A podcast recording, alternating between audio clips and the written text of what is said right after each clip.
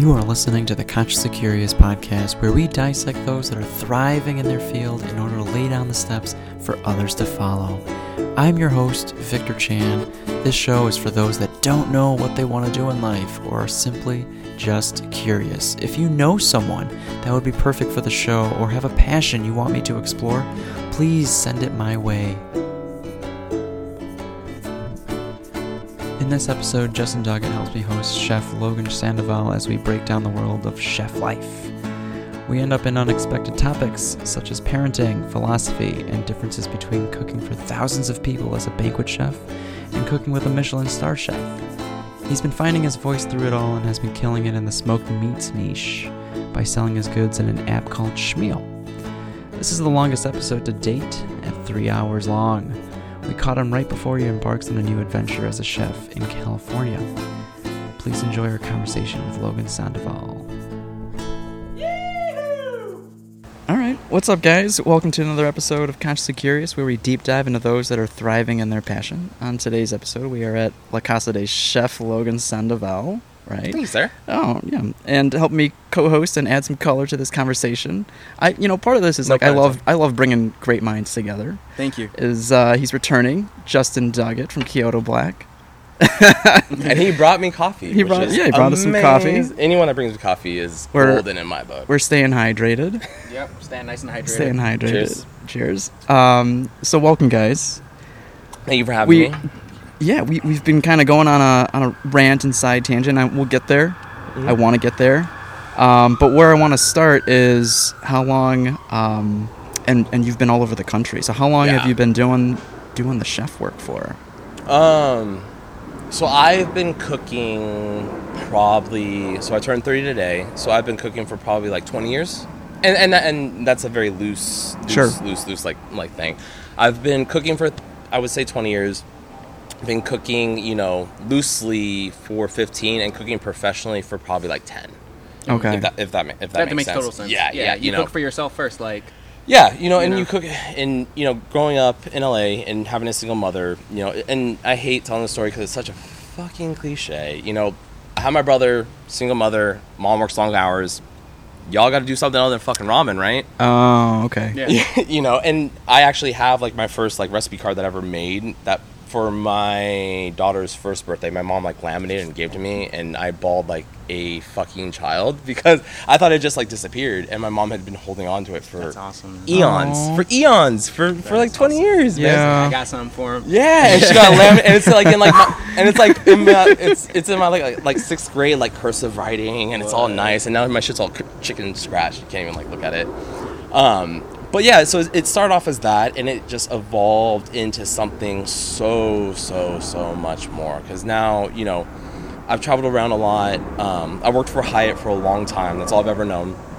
Um, the hotel company, and I've worked in let's see if I can get this straight. So I started in LA. So I went from LA, Columbus, Ohio, Louisville, Kentucky, um, Key West, Dallas, Texas, back to Louisville, Kentucky, Monterey, California, San Diego, California, Chicago, Illinois, and then now back to oh, so now I'm at ten. Wow. yeah, that's, Wow. that's good shit, man. And in ten years, Very. Nice. is there a word for the stateside version of worldly? nomadic. Nomadic. nomadic. yeah, that's what gonna say, is. yeah, You're very nomadic, yeah. See, that's I'm just I love that, guys. Thank you. Yeah. Thank you. No, no, and uh, yeah, man. and The last couple moves haven't been our choice. Uh, when I was in Louisville, Kentucky, where my daughter was born and where I met my wife, um, we had Nalani, and then like a couple months later, I was just like, yo, we need to like dip out. You know, like, and, and I don't know if you guys' is like show gets like political or anything, No. but um, so Trump got elected. Oh yeah. yeah However you all feel about him, whatever. I I get it. I don't get it. My father voted for him. It's okay. Mm. Um, but the, after the 2016 election, shit got really, really weird in Kentucky. Oh, because really? so Kentucky is a place where you're the gateway to the South. A lot of people fly that Confederate flag really, really, really hard. Right. And then like there's other people who are like me, who are just like, nah, y'all fucking out of your mind. So some the big turning point to me was when um, my buddy Jerry Jing, shout out Jerry Jing. He he's from Korea, immigrant, moved here when he was like like eight months old, like s- like something ridiculous. like yeah. he is American as you, Right. me, her, as any of us. And martial arts instructor served in the military, was in the Navy, was a medic, like used to like put people's body parts back together and shit in the Gulf War. Walked out to his, after Homeboy got elected. Walked out to his car and was like, there was a and, and you'll get it, man. There was a letter tucked underneath his fucking uh, Oh no. the uh, the windshield wiper and it was like, "Go home, Gook." Yeah, what a coward though. Right? Like you Right? can't even tell a man to his face. Well, like if you want to hate on him, like and also, I mean, he's a martial arts instructor, so like, Yeah, probably didn't want like, that. You uh, don't want that smoke, you know. But with my wife being Chinese, me being Hawaiian Japanese, with the last name Sandoval, I was just like, yo, this You're is like, like, and like, like it wasn't like I was scared for anybody. I was like, this isn't part, the part of the country that I'm like. Yeah. comfortable comfortable with, you know. Yeah. And and you know, we would go down to Bowling Green or we'd go to like the quarry and stuff, and th- those dudes were would like flag that flag high, you know. Yeah. And, it, and it's one of those things where it's not, you know, I don't know if they know what it means, but it's like, fuck, dude, like that's like. You might as well like slap a swastika on your forehead. Like it's really true. I mean, really, truly, man. That Mhm. that's something that like. I, I want to think that they just want to be part of something bigger than themselves. Well, then get something better than that. Right. Join a fucking knitting club or something. A book club. Fuck, Right. dude. You don't have to fly the fucking. I just wonder sometimes because I mean that part that that flag, if I'm not mistaken, is a part of st- some state flags. Like, isn't that a part of the Mississippi flag? and they're still trying to like diverse that out. yeah, right. Like, Mm. I mean, the Hawaiian flag still has like the fucking Union Jack on it. Right, The right. place that like occupied all the islands for a long fucking time. So I wonder, like, you know, what what is the motivation? Because I mean, I've like kind of try, I try to deep dive into these things. Yeah, and I yeah, find sure. like, oh man, there are like uh, organizations of people who are descendants of Confederate soldiers who fought in the Civil War. And I'm, you know, and they're like, oh, you know, this is like Southern pride, and this is like honoring our ancestors, blah blah blah. And I'm like, you know, I don't know where it actually cuts in you know legitimacy in terms of okay you know we're doing this because we're racist versus we're doing this because it's our heritage Right, right. um, but I do know that like there is some like overt actions that people take Yeah, that are just yeah, way too sure. far. Like like you know putting signs on people's cars or just like being con- confrontational with another person because of the way they look. right, You know? right. Well, and I'm here to tell you, man. I mean, you don't see a lot of German people flying the Nazi flag. Yeah. And, I mean, that's why I kind of like, you know, not, and literally not to get off on. No, I hear you like, though. a I hear you. Like, I hear you though. Yeah, I mean you don't, and like, but you know what actually gets me though is you do see a lot of people flying that uh that communist flag, and that bothers me a lot. man that's a different world for a different culture Yeah. and especially like you know with my little girl being chinese and like my mother-in-law being from hong kong and stuff it, and especially with the the shit that's going on over there right now it, it's insane to kind of see how people like boil down to their roots and who really people kind of are sometimes and it's wild shit going on in hong kong there's wild shit going around the fucking world you Yeah. know?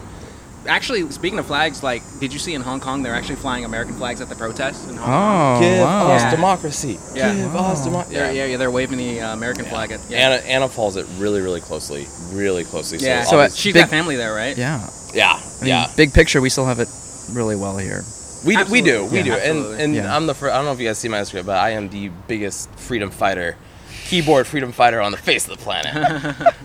you know, but no, like it's we do have it really good here. The fact that Mm. like you know I can raise my daughter the way she wants to. One of the biggest fights I got into with my father-in-law, he was like, you know, when she getting baptized? I'm like, she's not. Mm. And he was like, what? like, nah, she's, she's not getting My, baptized. my buddy, uh, his daughter, uh, or son, sorry, his son was just born like maybe two weeks ago. Mm. And uh, his in laws were like, wait, you're circumcising? yeah, yeah. I mean that's real, sh- dude. Shit, we don't think about It's it. crazy, yeah. There's stuff we don't think about every day. you know? Everything's up for grabs now. Mm. It really is because yeah. then stuff turns into stuff turns into stuff that it shouldn't be, and It people shouldn't because yeah. Well, people act like everything's a package deal.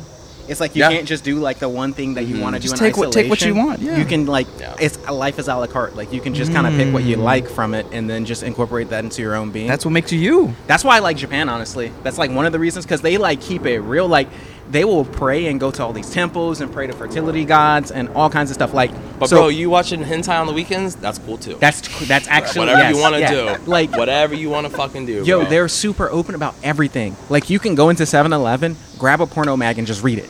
Like just read it out and no one cares. Like they're like, "Do you?" man, dude. Like I read a lot of comic books and I read a lot of like deep, dark, diving comic books, but like some of that manga will make me blush. like I'm not here to fucking lie. Yeah, yeah, yeah. It gets crazy. But um, you know, people act like if you believe X and Y, you must believe Z as well. Right. Ah, and they try to like just lump you into these package deals of like uh, you know, ideologies and behaviors and stuff. And I'm like, hey man, I just kind of see what's out there and I get a little Yeah. taste of this and that. and I just kind of put it in, Yeah. together in a way that's like it makes sense in a way that's fair to other people. Mhm. You know, I'm Yeah, not trying to be unfair exact- to other people. Well, that's a good point too, because you can't. I mean, everyone has their own outlooks, and like just because you know my father-in-law wanted my daughter christened, or that's what they call it, christened, whatever. But Yeah. also at the same time, you see how big my gauges are. I won't. I like when Nalani was born, I wouldn't get Nalani's ears pierced because Mhm. that needs to be her choice. That's her choice, yeah. That's her choice. Mm, If she, dude, if she wants to go her whole life and not get her ears pierced, then that's fucking her choice. I have these stones hanging out of my face. I'm down with that. That's what my choice was. But if she wants to like you know go to Bible school and she wants to be Catholic or she wants to be Christian or she wants to be Jew- she wants to be Jewish, more power to, to, to her. I am. We are as a family, and because our family has been so eclectic and been so intense, like why not let your kid? And I'm telling this to you too, man. Like why not let your kid just do what they want to do, and especially as a young woman, because in Right. this day and age, you need to let these young ladies choose what they're gonna do Yeah. Mm. and not put them in situations. And it's the same reason why, like, you know, I asked Nalani for a kiss. She doesn't want to give me a kiss, then I'm not. That's fine. Oh. That's fucking fine. That's fine, as her, as her, Let as her her, set those boundaries. as her father, Right. Because you know, there's a lot of horror stories. There's a lot of really bad stories that we won't get into. But Yeah. you know, with families and stuff, and Right.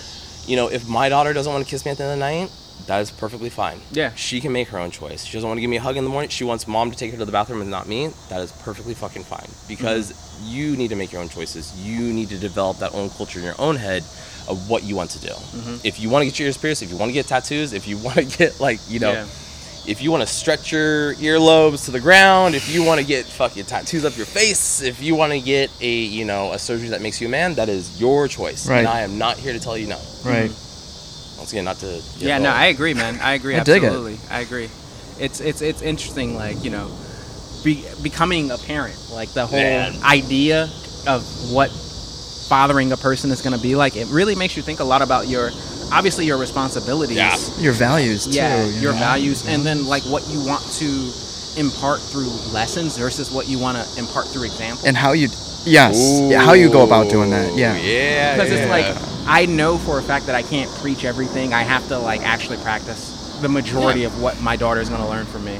Yeah, know? and I mean, you can't be that person of like, you know, do as I say, not as I do. You know, like cause That we, is not the person because we be. all because we Yeah. all we're all thirty ish. You know, Yeah. we all grew up like that. Yeah. Like, dude, like my mom would be like practice like. She was not about practice what you preach. My mom was literally like, Mm-hmm. do what I say, not what I do. I'm more like you can do as I do, but you'll get what I got. And if that's what you want, that's fine. But if that's not what you want, then don't do what Man, I do do. you write these things down? you should. yeah, it's like you know The philosopher yeah, it's Justin. like, that's you know Man, coffee ain't the only thing. Yeah. Yeah, I know. that's you know because it's funny like when i was talking to some buddies about this before it's i, I was at uh, metropolitan brewing shout out metropolitan brewing because Oh, they are oh. the best Oh. people ever Oh, all Better than Kyoto? what's up Better than Kyoto? i'm sorry what is that Cairo? Better than Kyoto? Oh. Oh. oh. Well they use my coffee in their beers Fair enough. yeah so yeah Oh, it's a beer. co- Okay. yeah my yeah bad. yeah I- no I- no fair enough. so yeah um basically we were hashing it up we were trying the new collaboration beer which you got to go try it's a new oktoberfest it's amazing Oh, it's got okay. colombian coffee in there it's got like notes of tiramisu really awesome selfless promotion. yeah right but um in any case though uh we were jamming and talking about philosophy Hell yeah, man. and how like I can't read fiction, for example. That's like one Okay. thing about me. Like if I open like Harry Potter or whatever, I There's, cannot le- read. there's it. lessons in Harry Potter. There's lessons for Remind sure. Remind me real quick. Nonfiction is the real shit, right? Exactly. Okay. no, yeah, yeah, yeah, yeah, yeah. No, it's like. Sorry. I don't want- use the heuristic to like. We're here to get it educated. Yeah, Yeah. I'm, I'm, I, mean, I just don't want to sound silly. But um, in any case, though, I don't have an appetite for reading fiction. I can consume like uh, a TV show or a manga or something like that, graphic novel. But when it comes to reading like a full-out book of fiction, no, thank you. But I got bookshelves, dog. Dude, but take your pick. It's so funny though, but I can read the most like esoteric philosophy Yeah. and not fall asleep. Oh. Like I'll read Nietzsche and like just be totally into it. I it. was just about to ask if like that because that's like everyone, how everyone like like that's the first person everyone like talks about. Do you do you read anyone else? Man, I read everybody. I literally I appreciate that, man. Yes. It's, it's something. It's something lately that I've been trying to like get more into, and like my buddy Blake, who came out and stayed with us. Mind you, full blown vegan is all about like you know animal human relations, which we'll we'll get into later when we start talking about like Kentucky and stuff. And um, but like a lot of stuff he talks about, you know, like with philosophy and learning the mind. Like there's this thing that at least in my group of people we call the mind's eye. Mm-hmm. You know, and, and it sounds really super silly, like you know third eye- Illuminati. No, uh, oh god, that was a fucking Illuminati. No, but it's not. But it's just like having that. How do you put it, man? Third eye. The third eye. Yeah, it's just- that like that that sight beyond sight. The Yeah, sort of, it- sort of moments. almost like more of awareness. That's actually a really good word to like put. on. More of awareness towards like you know people, things, people, and things. Mm-hmm. But just like having more awareness towards everything around you, to people's like reactions, to Mm-hmm. people's like intensity or like not intensity, and that's the same- thing that goes into animals, everything else around Mm-hmm. you. Like it's also you know like Japanese like Kyoto and stuff, like talking about Shintoism and that kind of thing with everything having a kami. You know, there's there's so much more to it than we have any realization to. Mm-hmm. If that makes sense. It, I, yeah, it absolutely does. You know, because and it's it's one of those things that can sound a little hokey. It- it does, say it does, it does. But like, the, and the the more you go through life, the more you just go like, okay, yeah, that's not just something people say. It's actually there's something to it. Hmm. You know, right. there is a, a real connectedness. Like, Absolutely. And I was for a long time I was a really, really, really big proponent for like, you know, like there's no such thing as fate. I'm a big believer in like, you know, you make your future, you make your mm-hmm. time, you make whatever the choices that you make reflect every single day of your future. Yeah. But the older I get, the more I see, the more I travel, the more like places I go to, I see more and more things like falling into line, mm-hmm. and it's harder to kind of like believe in that mindset, Really. if that makes sense. You know, because there, there's been there's been places where I've been at, and there's things that I've done, and there's things that have like like literally just like fallen into my lap, where I'm just like. I don't know how we got here. Like, I, don't- I don't know how this happened. You know, like with this like Monterey thing, or even like come out here to Chicago. You know, I would. I feel as though. But like you wouldn't have been ready for it had you not been where you were, right? Like all these experiences kind of in a way indirectly led up to this point. Like the opportunity presented itself and you were ready for it. Yeah, that's actually a really really good point too. Where, yeah, man. I mean, you build like you build yourself up to it. Mm-hmm. Like I feel I'm a strong believer in like you're not ready. If you're not ready for something, it's not going to come to you. Mm-hmm. Whether it's fate, whether it's yourself or anything, like you need to be very like uh, aware of your like level. Mm. Mm. Does that make sense? Like mm-hmm. Yeah, yeah, in our family, we talk a lot about like levels and stuff. Like you know, Yeah. you have like a bottom level where like Nalani is. You know, she just wants you know fucking fried chicken and french fries. Mm-hmm. You know, my my wife just doesn't want to live in Chicago anymore. I am trying to get to a level where I don't have to like kill myself, and I just want to like smoke meats and you know fried chicken mm-hmm. and that kind of thing. So you you build your levels and you and once again it's gonna sound hokey, but it's like you know like it's evolving. It's Pokemon. It's fucking like every other video game we all played as like kids. You know, you get to that point where you're developing yourself. You get that XP. Mm-hmm. That's super. Yeah, out, yeah, yeah. yeah. But you get that XP. You get that to that point where like I feel as though if you're not ready for something in your life, it's not gonna come to you. But if you are ready, Well, how sad would it be if it was presented to you and you weren't ready? but that's how I, you know, people talk about like, you know, wrong place, wrong time. Mm. You know, like wrong relationship, wrong time in life. You know, that's when those things happen. And that's when it gets like super deep where you need to prepare yourself for each one of those interactions with every single person you ever meet, right?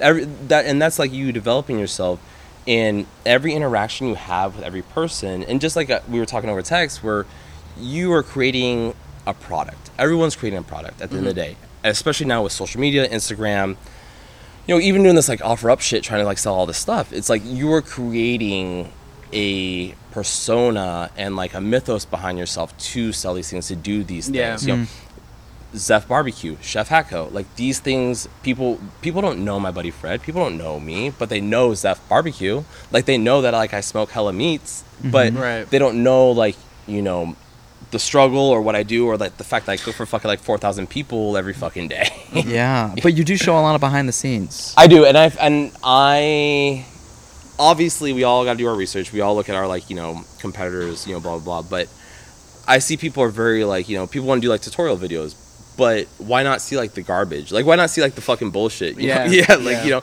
like yeah, it sucks cleaning out a fucking smoker. Like it does. It but it's important to know how to do it so it can have longevity, and it's like, I, man. Justin knows. Yeah. Yeah, dude. dude, I know what's up. Like, Ah, Yeah. yeah, dude.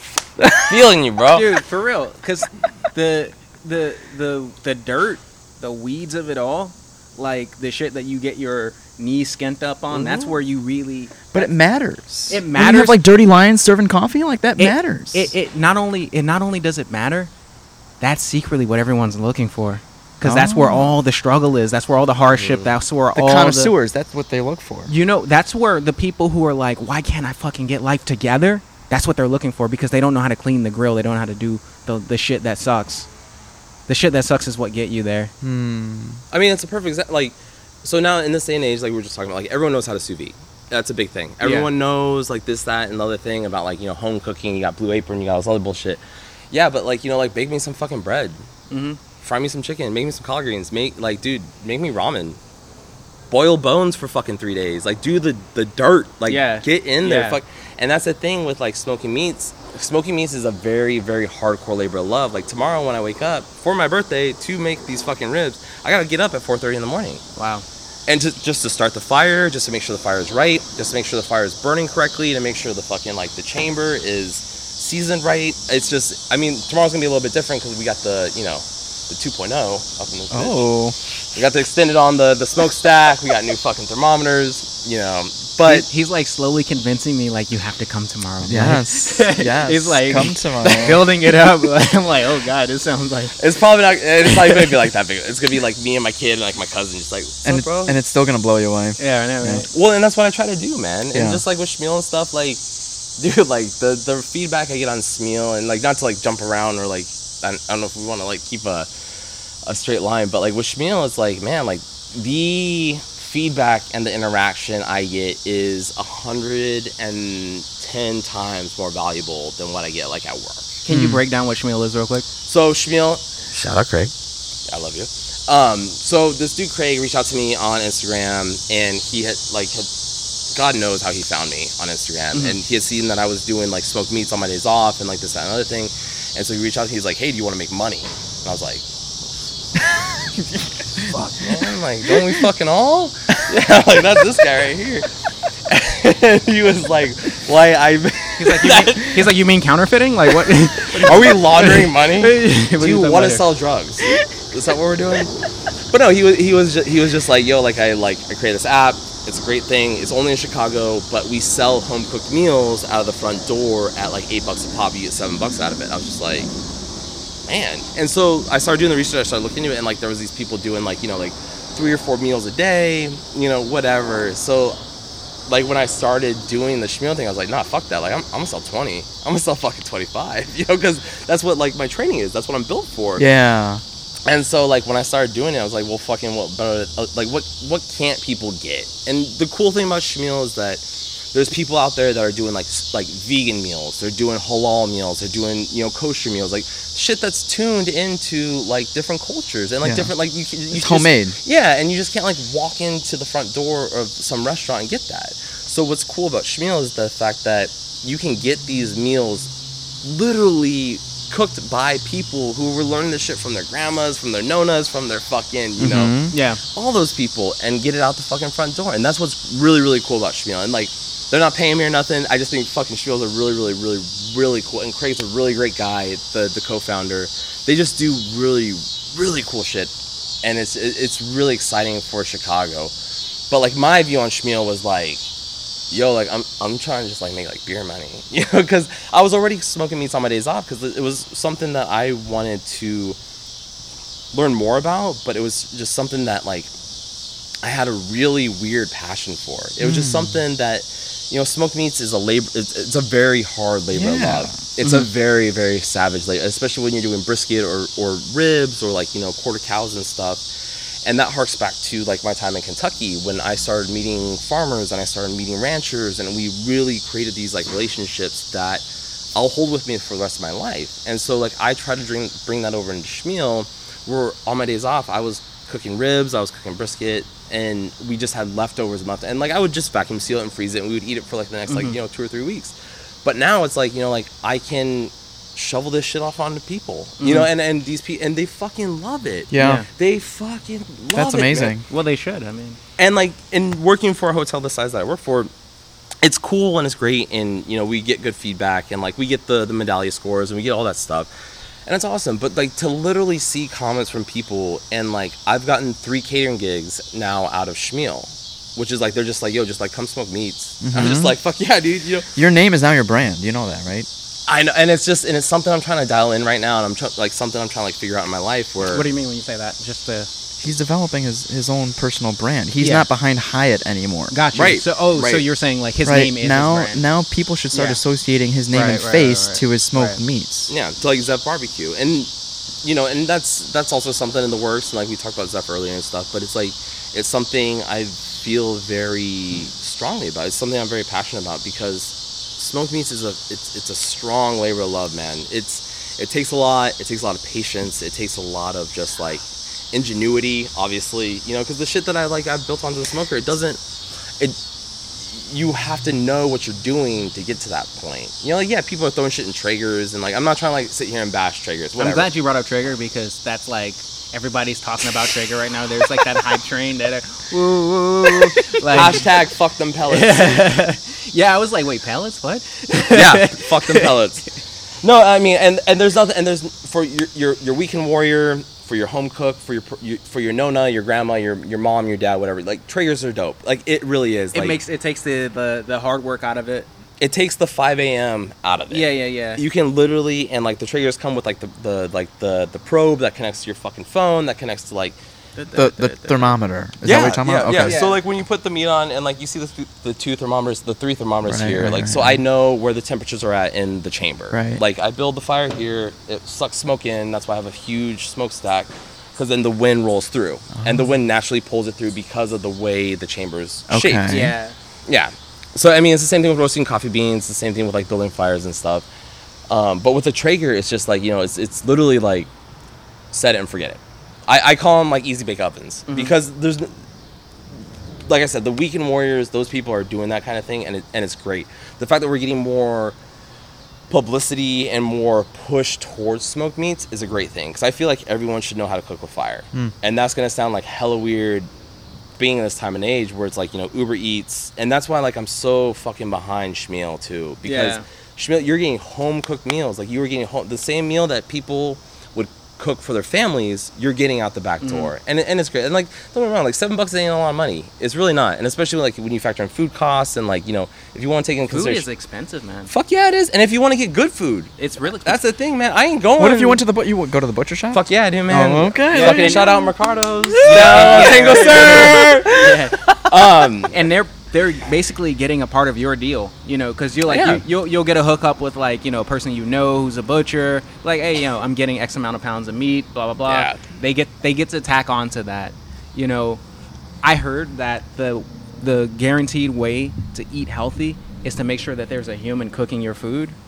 Because if it's not It's- made by a person, it's gonna be loaded up with salt. It's gonna be loaded up with all kinds of oils that are bad for you. that's just made by machines, man. It's, You know? I mean, that's the same. Like, don't get me wrong. Like, I love a Whopper. I love a fuck. I'm not, and like, as a professional, Chicken sandwich. yeah, dude. The pop, bro. Bro, I was the early adopter of that chicken sandwich, by the way. I know before the fucking wave. Bro, Dude, know. before the hype, like a month before the hype, I was letting them know. I was like, dude, get that fucking chicken sandwich no. now.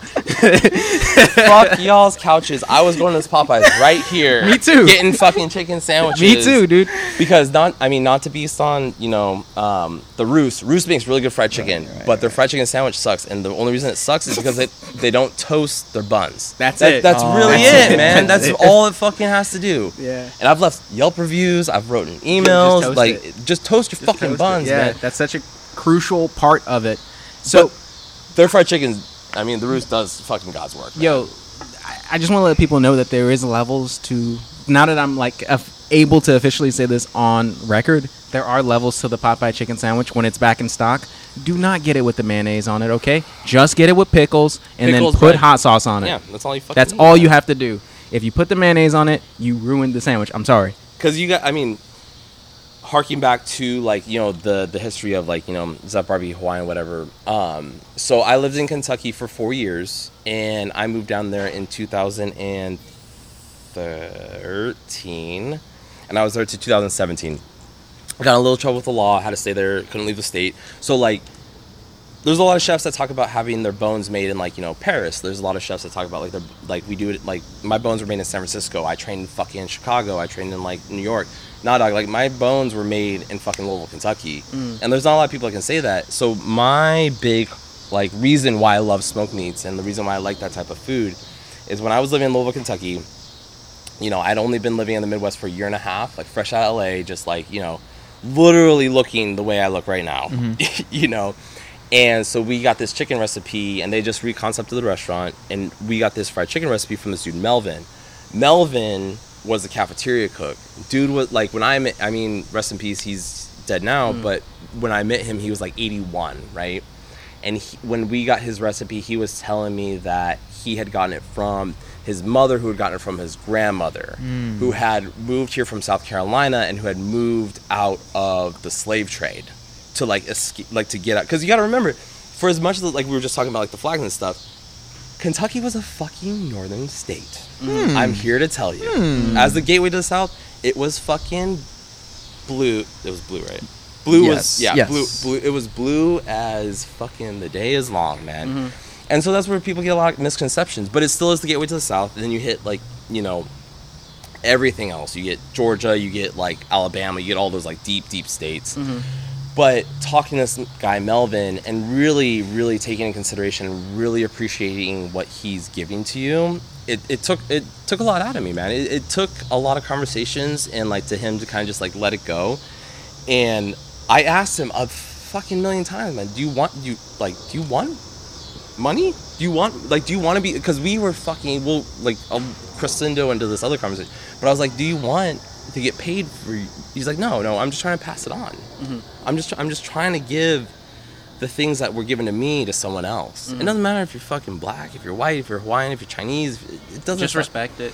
just respect it and the and like i have carried that recipe my entire fucking life and in 2015 and 2016 i won back-to-back championship of fried chicken in kentucky against the fucking colonel against fucking popeyes against like 18 other fucking restaurants and i still have that shit hanging in my fucking apartment mm-hmm. because that shit's more important to me than the you know the stages the michelin star work you know i work for at stoneflower right now which is great it's awesome we sous vide a lot of stuff I fucking cook for 4,000, 5,000 people every fucking day. But there's certain recipes and there's certain things that are given to you. You need respect and you need to cherish that. You need to love it. You, you need to love it mm-hmm. and not make it better because there's certain ways we can make it better. There's certain things we can do with it. But that fried chicken recipe to me is immensely more than a lot of the other things that I've picked up in my time as a chef. Mm-hmm. And it's crazy when people talk about that because everyone asks the chef, like, you know, the same question oh, you know, like what would, yeah, I mean, how many, like, would you want to open up a restaurant on the beach? Would you want to, like, use tweezers or foam? Like, nah, dog, like, I'm trying to smoke fucking meats and fucking Yeah. fried chicken. I'm trying to make collard greens and fucking mashed potatoes, you know, because that's what I'm passionate about. That's what I like cooking. Hmm. You know, so it's, it's a, it's a very, it's a, it's a, it's a very weird, like, spectrum with, you know, having that Michelin star training and having that, like, classical training but then just being like, yo, like, I just really like fucking frying chicken. Yeah. And one of the things that made it important to me was, um, so every Sunday, and it start, and it started only as like a couple ladies, right? And these like older black women would come in after church, and they would be dressed literally head to toe into like their Sunday best, and it was, and it was, dude, and it was Nice great. hats. Yeah, and dude, in Kentucky, the hats, The hat game is on a different level. bro, Hats, it is, like, balls it is insane. Some of those hats are like fucking Yeah. thousands of dollars, man. Yeah, man, the hat game is a whole. Yeah, I bet there's a. I bet there's a whole subculture of just flipping hats. Oh. Yeah. Oh, I'm sh- oh, dude, I'm sure because It's during like- the Derby when we be down there, man, dude, those hats that were sold in the lobby and the Hyatt were, dude, two thousand, three thousand dollars, man. It's it's insane. The It's, hat it's- game's crazy. man. If you guys can ever make it down to Louisville, I know it doesn't sound like anything, but I'm Louis- interested. Louisville's fucking cool, man. It, it's a really, really cool place. I mean, my daughter will always and forever be from there because she was born at U of L fucking University. You know, my daughter's from Kentucky and will always from Kentucky. But we started, you know, it just started this thing on Sunday. So in the like the chef's world, I would get like my fresh chicken like Monday morning. So Sundays were like the big push to like get rid of like I hate to say it, but like the old chicken. Mm-hmm. Like you're sitting on like, you know, 15, 20, 30 pounds of like, you know, this chicken that needs to be fried. You, you got to get rid of, otherwise it's gonna go in the fucking trash. I mean, we would put it in the cafeteria and we would do other things, you know, Melvin in the cafeteria and stuff. But I mean, like you want to sell it though, like you want to make that money. You want to make sure you still get that fucking like that that dime at the end of the day. So these it started with like two ladies coming in, came in, had fried chicken, fucking loved it. Went back, you know, the next weekend it was like eight ladies. Loved it, came back, you know, next weekend it was like 16 ladies, 20 ladies. And like, fuck, dude, like Fridays became like one of my busiest days. You know, and it wasn't Friday or Saturday or like, you know, the Tuesdays or anything. It was like, you know, fucking Sundays were like popping, and like I, I started having to come in early to get ready for like lunch service because these ladies were getting off out of church Mm. and like rolling in, and I think we ended up capping at like 80 ladies at the end of the day. And when it finally got big enough, and we started doing promotions and stuff, if you bring in like your minister, like minister eats for free, everyone else gets like 15% off, and it, it's it's one of those, it's one of those like uh, That's so smart. yeah, but but it's like it's like one of those um, not mitochondria, but it's like well, it's like an ecosystem. Yeah, Well, like I yeah. have to sell Cosm, the- microcosm. Yeah. Mic- yes, microcosm, Microcosm, microcosm. yeah. But it's like it's one of those things where like I need to sell this chicken, I need to get it out of this restaurant. Like, how do we do that? And so, dude, we were banging for like weekends, man, and it wa- and it was dope too because they were cool customers. They Mm-hmm. were they weren't fucking crazy. They weren't like crying and like working in hotels. You get a lot of mixed bags of people. Yo, I could see like starting to hack the culture a little bit and like pass around a collection jar. Like, I'm, I'm joking. Oh, dude. I shit you not, man. I shit you not. So finally, one day, I mean, we were probably like five or six weeks into it, and we were just like slinging fried chicken. It was and it was great, man. Because like Sunday mornings were like my fucking bad days because we always got crushed with everyone checking out, and like it was only like a, a 150 seat restaurant. I only had like two cooks. Every, it was just it was a fucking shit show. But then these ladies would come in and they would fucking love the food, and Yeah. you would just like leave on just like that high, man. You Yeah. just fucking like and you not- don't have to go stupid crazy. No. all you have to do is just like make the classics really well. Fuck, dog. You're not. I'm not using tweezers. I'm not making foams. You're not like yeah. I'm yeah. not sous vide Yeah, anything. yeah, I'm just like, oh, fucking here's- frying here's a, chicken. Here's a espuma. Uh, In fact, you know what a spoon is. I appreciate you. But the so finally, you know, a couple weeks later, they finally like they they asked like see the chef. They were just like, you know, like I like you know like let's fucking meet the chef. You know, so like cool, whatever. Like they came back and they're just like, hey, like you know. These ladies, they, they, they want to meet the chef. They you know they want to see who's cooking their food and shit. So I was just like, cool, dope. So you know I take out my apron, and I fucking you know dress myself down, I walk out there. Walk out there, man, and like everyone's like chatting and bullshitting and everything, and like, dude, like I remember the first, like I remember walking out and seeing like the first lady look at me, and then like the second lady look at me, and then like the third lady look at me, and it just was just like this like this like wave across like the room, and everyone was just like super quiet, and they were just like looking at me, and I shit you not, dude, this lady was in a big purple hat. You ain't black? like no no.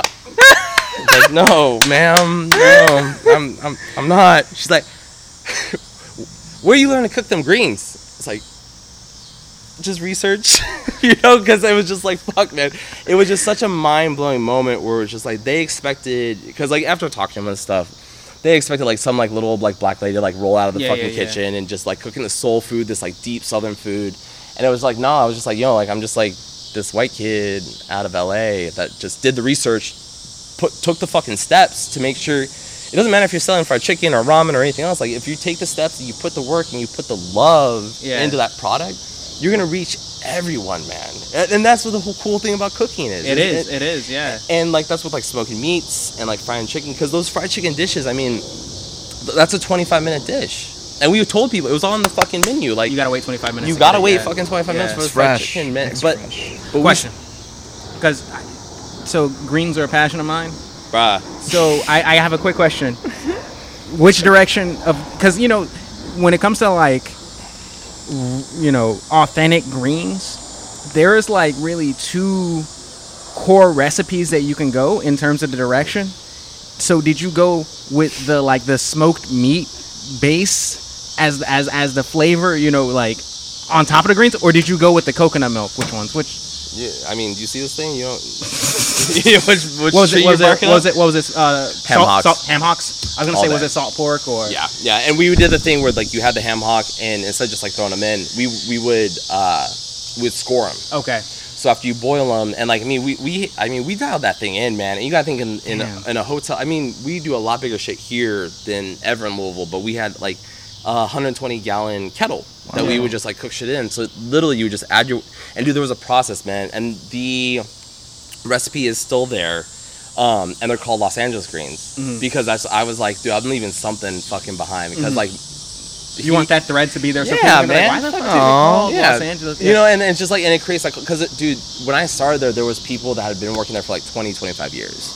And there's still going to be people working there for the next 20, 25 years. And I just, I want people to know, like, yeah, this kid came out of California not knowing anything about soul food, about fried chicken, about anything fucking else, and did the damn thing. And like, did the research and sat down at night and like looked up recipes and tasted shit and decided why chicken base works better than fucking chicken stock. Mm-hmm. Why, you know, ham hocks works better than fucking actual ham. Why these greens that we get from Bowling Green and these other greens we get from fucking Cincinnati taste different.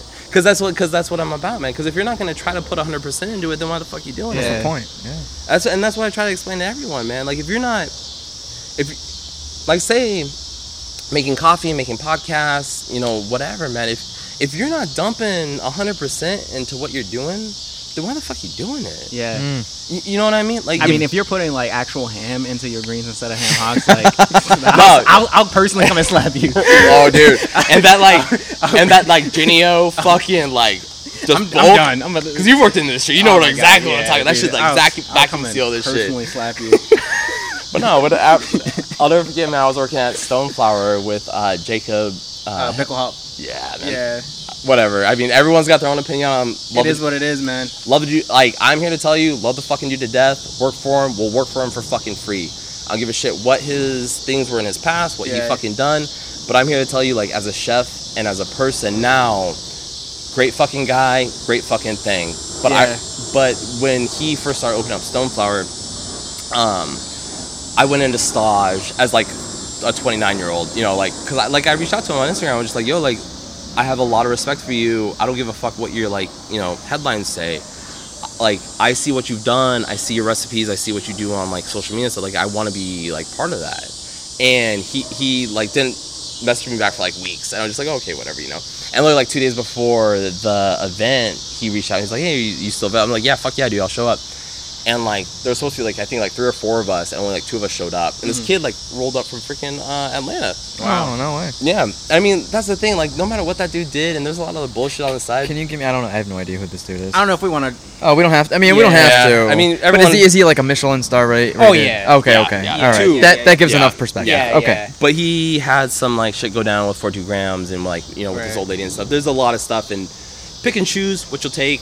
I fucking love the man, great guy. You know, I really still think he should have gone out to fucking LA when he could have, but He should have dipped. Like, yeah. I mean, he's got this crazy intensity, man. Like, dude, you don't fucking know, man. It's rare And, to like, find that, right? No, man, and like to be side this, like so, uh, like with the story, this guy, this kid came out from Atlanta, but like, he also had like catch a uh, like a flight. So we were there the first day. We were prepping. We were doing the damn thing, and like you think, you know, you're 29, 30, you know, been in the industry for 15 years. You got like hella, you know, resume or whatever. But dude, you roll into a Michelin star fucking kitchen, and it's not like, you know, because I went and staged at Oriole, and then I went and staged at. Uh, ah, fuck, it always escapes me. But it was they weren't they weren't great experiences. Mm-hmm. They weren't. You get pushed into a corner, like yeah, you refill the nitrogen, you do whatever you got to fucking Right, do. right, you know, right, you're you're peeling potatoes like everyone You're at the bottom about. of the Yeah. bottom. But man, when I showed up at fucking Stoneflower, it was like yo, like him and I were like yeah, well, like Jake is like he's always in these small places, so you're working right next to him. yeah, like we're the same on the same level. Yeah, you're right next to him. Can you give me a speech?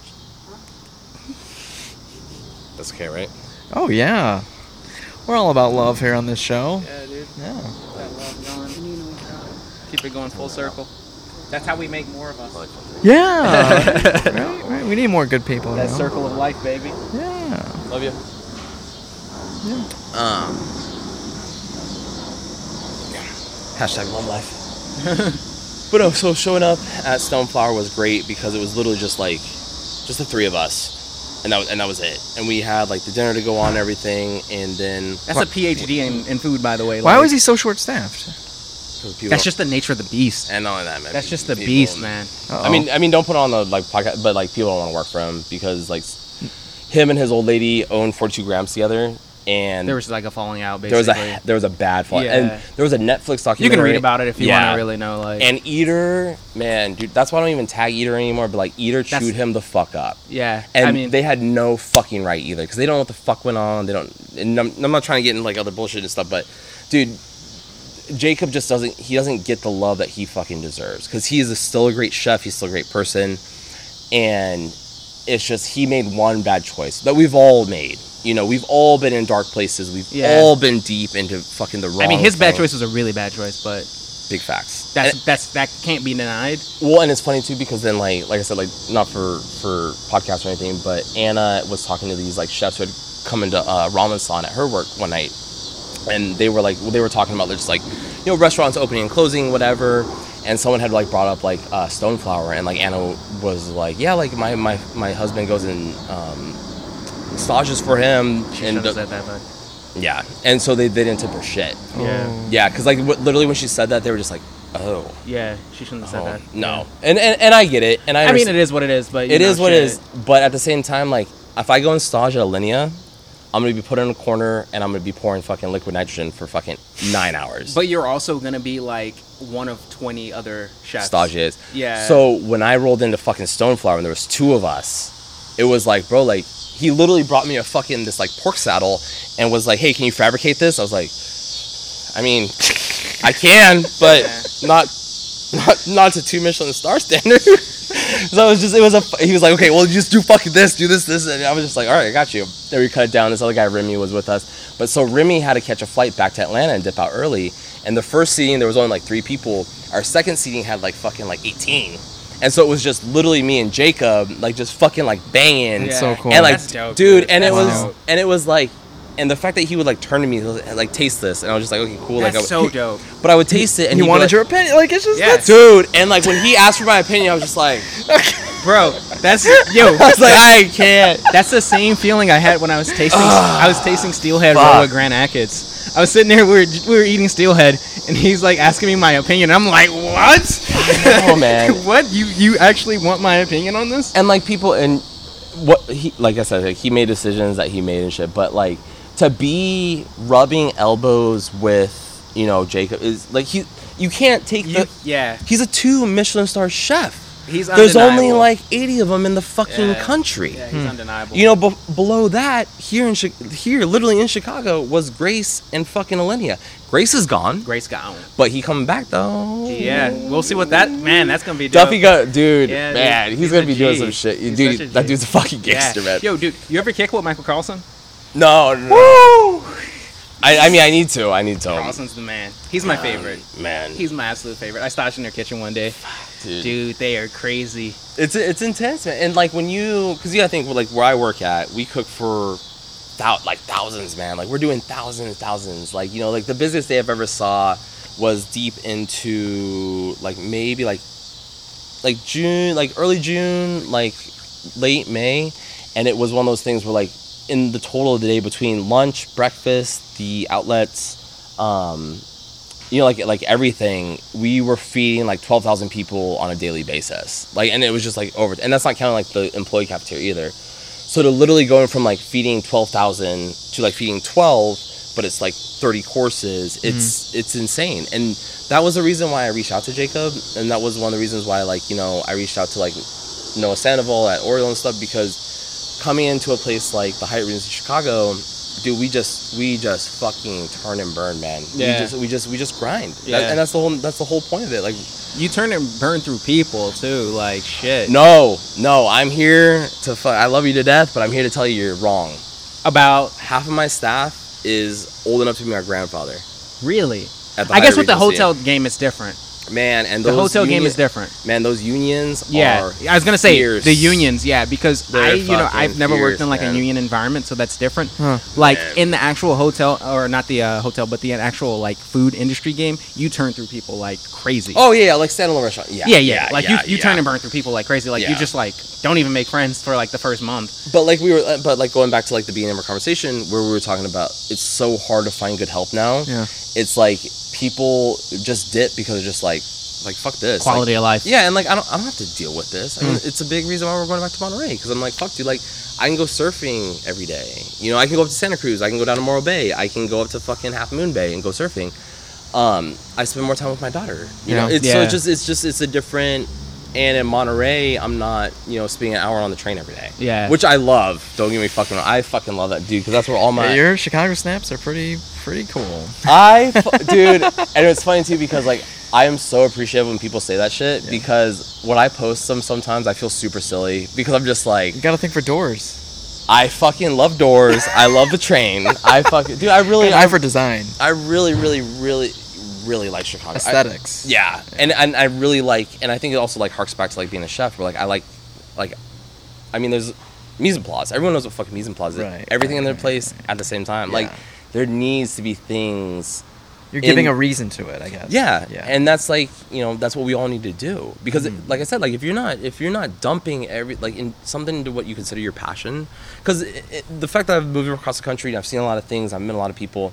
You meet people who are just like, fuck, man, you're, you're just like, dude, if I could just like bottle an ounce of your passion of like how you're fucking, and these are kids that are just like working in like Hyatts and stuff. I'm Mm. like, you have no clue what's going on in Chicago or New York or fucking San Francisco or, or Paris. Yeah. You know, if you could just like bottle that for a second, but then you meet like you know my entire staff who are old enough to be my grandfathers who are just like, fuck this, man. I- That ain't, that ain't my job. I swear to God, if I hear one more fucking person tell me Wow. that if it's not their fucking job, Oh. and that shit fucking That gets to you, yeah. oh, dude, man, and especially trying to be passionate and trying to And be. then and then they're protected by the union, so it's like fuck yeah, they are, man. right. They are. Unions are funny, man. Yeah. Unions are very funny. pros and cons. to that. And like, Yeah. and like I tell people, like unions were made back in a day when they were needed, especially here in, Chicago, especially in places like New York, especially places in like San Francisco, where they were working kids to death, where they were fucking working 90, pe- 90 year old people to death. Mm-hmm. Like people needed someone to step in and be like, hey, yo, you can't fucking pay this guy a quarter an hour. You just fucking can't. But now, you know, the script switches and it's like, how much more quarters can I get out of this than the core they were originally fucking giving me? And it's just like dudes have been dial- entitlement. yeah, and dudes have been dialed in, and dudes have been like you know running the system for the past 20, 25 years, mm. and they just know how to play it, man. And like I said, like if I if I fucking hear one more person tell me it's not my job, like And it's interesting that it's coming from the 90 year olds because usually they, they grew up in a in a culture where the, they appreciate the hard work. Yeah. I know, but I mean, people get. I have a, I have a group chat on Instagram through this other dude, and it was it was literally talking about like unionizing chefs because there are a lot of chefs in the country that need those things. They need mm-hmm. healthcare. They need fucking dental care. They need people to talk to, man. Like we, our industry has one of the highest suicide rates in the, in the fucking huge the big thing of it. Yeah. Not everyone has a beautiful wife and a fucking kid to come home to. Mm-hmm. You know, not everyone has. Health It's so hard to maintain that. Not yeah and, and not everyone has like you know not everyone works the fucking 10 hour shifts man you mm. know and even like and like i said like going back to stoneflower like stoneflower is a great place to work mm-hmm. jacob's great the fucking people you work with great not all those restaurants are like that like i'm sure you guys know charlie, charlie trotter Yeah. and like his legacy whole- dude Grant Achatz wrote a whole fucking chapter in his he- autobiography yeah, yeah, it right. That Damn. did a about how on him. piece of a fucking shit he was Yeah. i mean i don't like talking about people who are dead but Well, I mean, you know, there's the question of how much of that was like, you know, obviously a certain per- portion of the, portion of that was just his personality, but then also he had like a, a brain tumor, and you know that changes people too. true true true true So true true I don't true. know. I mean, sometimes i forget about it's not that un- where it's not unheard of though for chefs to be like uh, psychopaths. Like that's not unheard of. no, I I mean it's the truth. And Yeah. My, my wife even said that too. Like going back to Monterey, she was just like, you know, you know, you're gonna have to like, you know, like dial it down a little bit. I was like, what are you talking Whatever. about? Yeah, I was like, what the fuck? Yeah, whatever. It was She's like, like no, like Chicago's like changed you. I was like, Shut, like fuck off. Like you know, it's not. It's, I'm like, I'm not even about that. I'm like, I'm the same person I've always been. And then so I interviewed with the general manager in Monterey, and I interviewed with the executive chef. And then I know the general manager really well. We worked together before. Like him and I are really close. And then he had reached out to me like the day after, and he was like, "Hey, you got time to talk?" I was like, "Yeah, yeah, yeah, you know, whatever." Like I always got time for Kevin Ellis, man. Canadian, smartly dressed, twenty four seven, like really deep baritone, sexy voice, like mm. just a like salt and pepper, just Oh. like just Silver Fox. Secretly, Yeah, I dude. wish I had a baritone voice. Ooh, like- God, man, I want I want some and like some when he pepper. and when he speaks to you, you listen. Mm-hmm. It, it, he has one of those personalities where like he speaks and people are just like, "Yes, Mr. Ellis," Yeah, you know.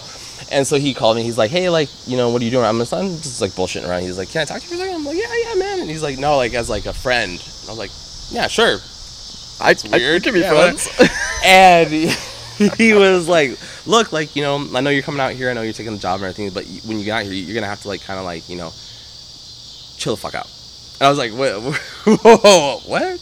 He's like, "The person I talked to in the interview yesterday is not the same person I worked with three years ago," and I was like, "Okay, you know, like."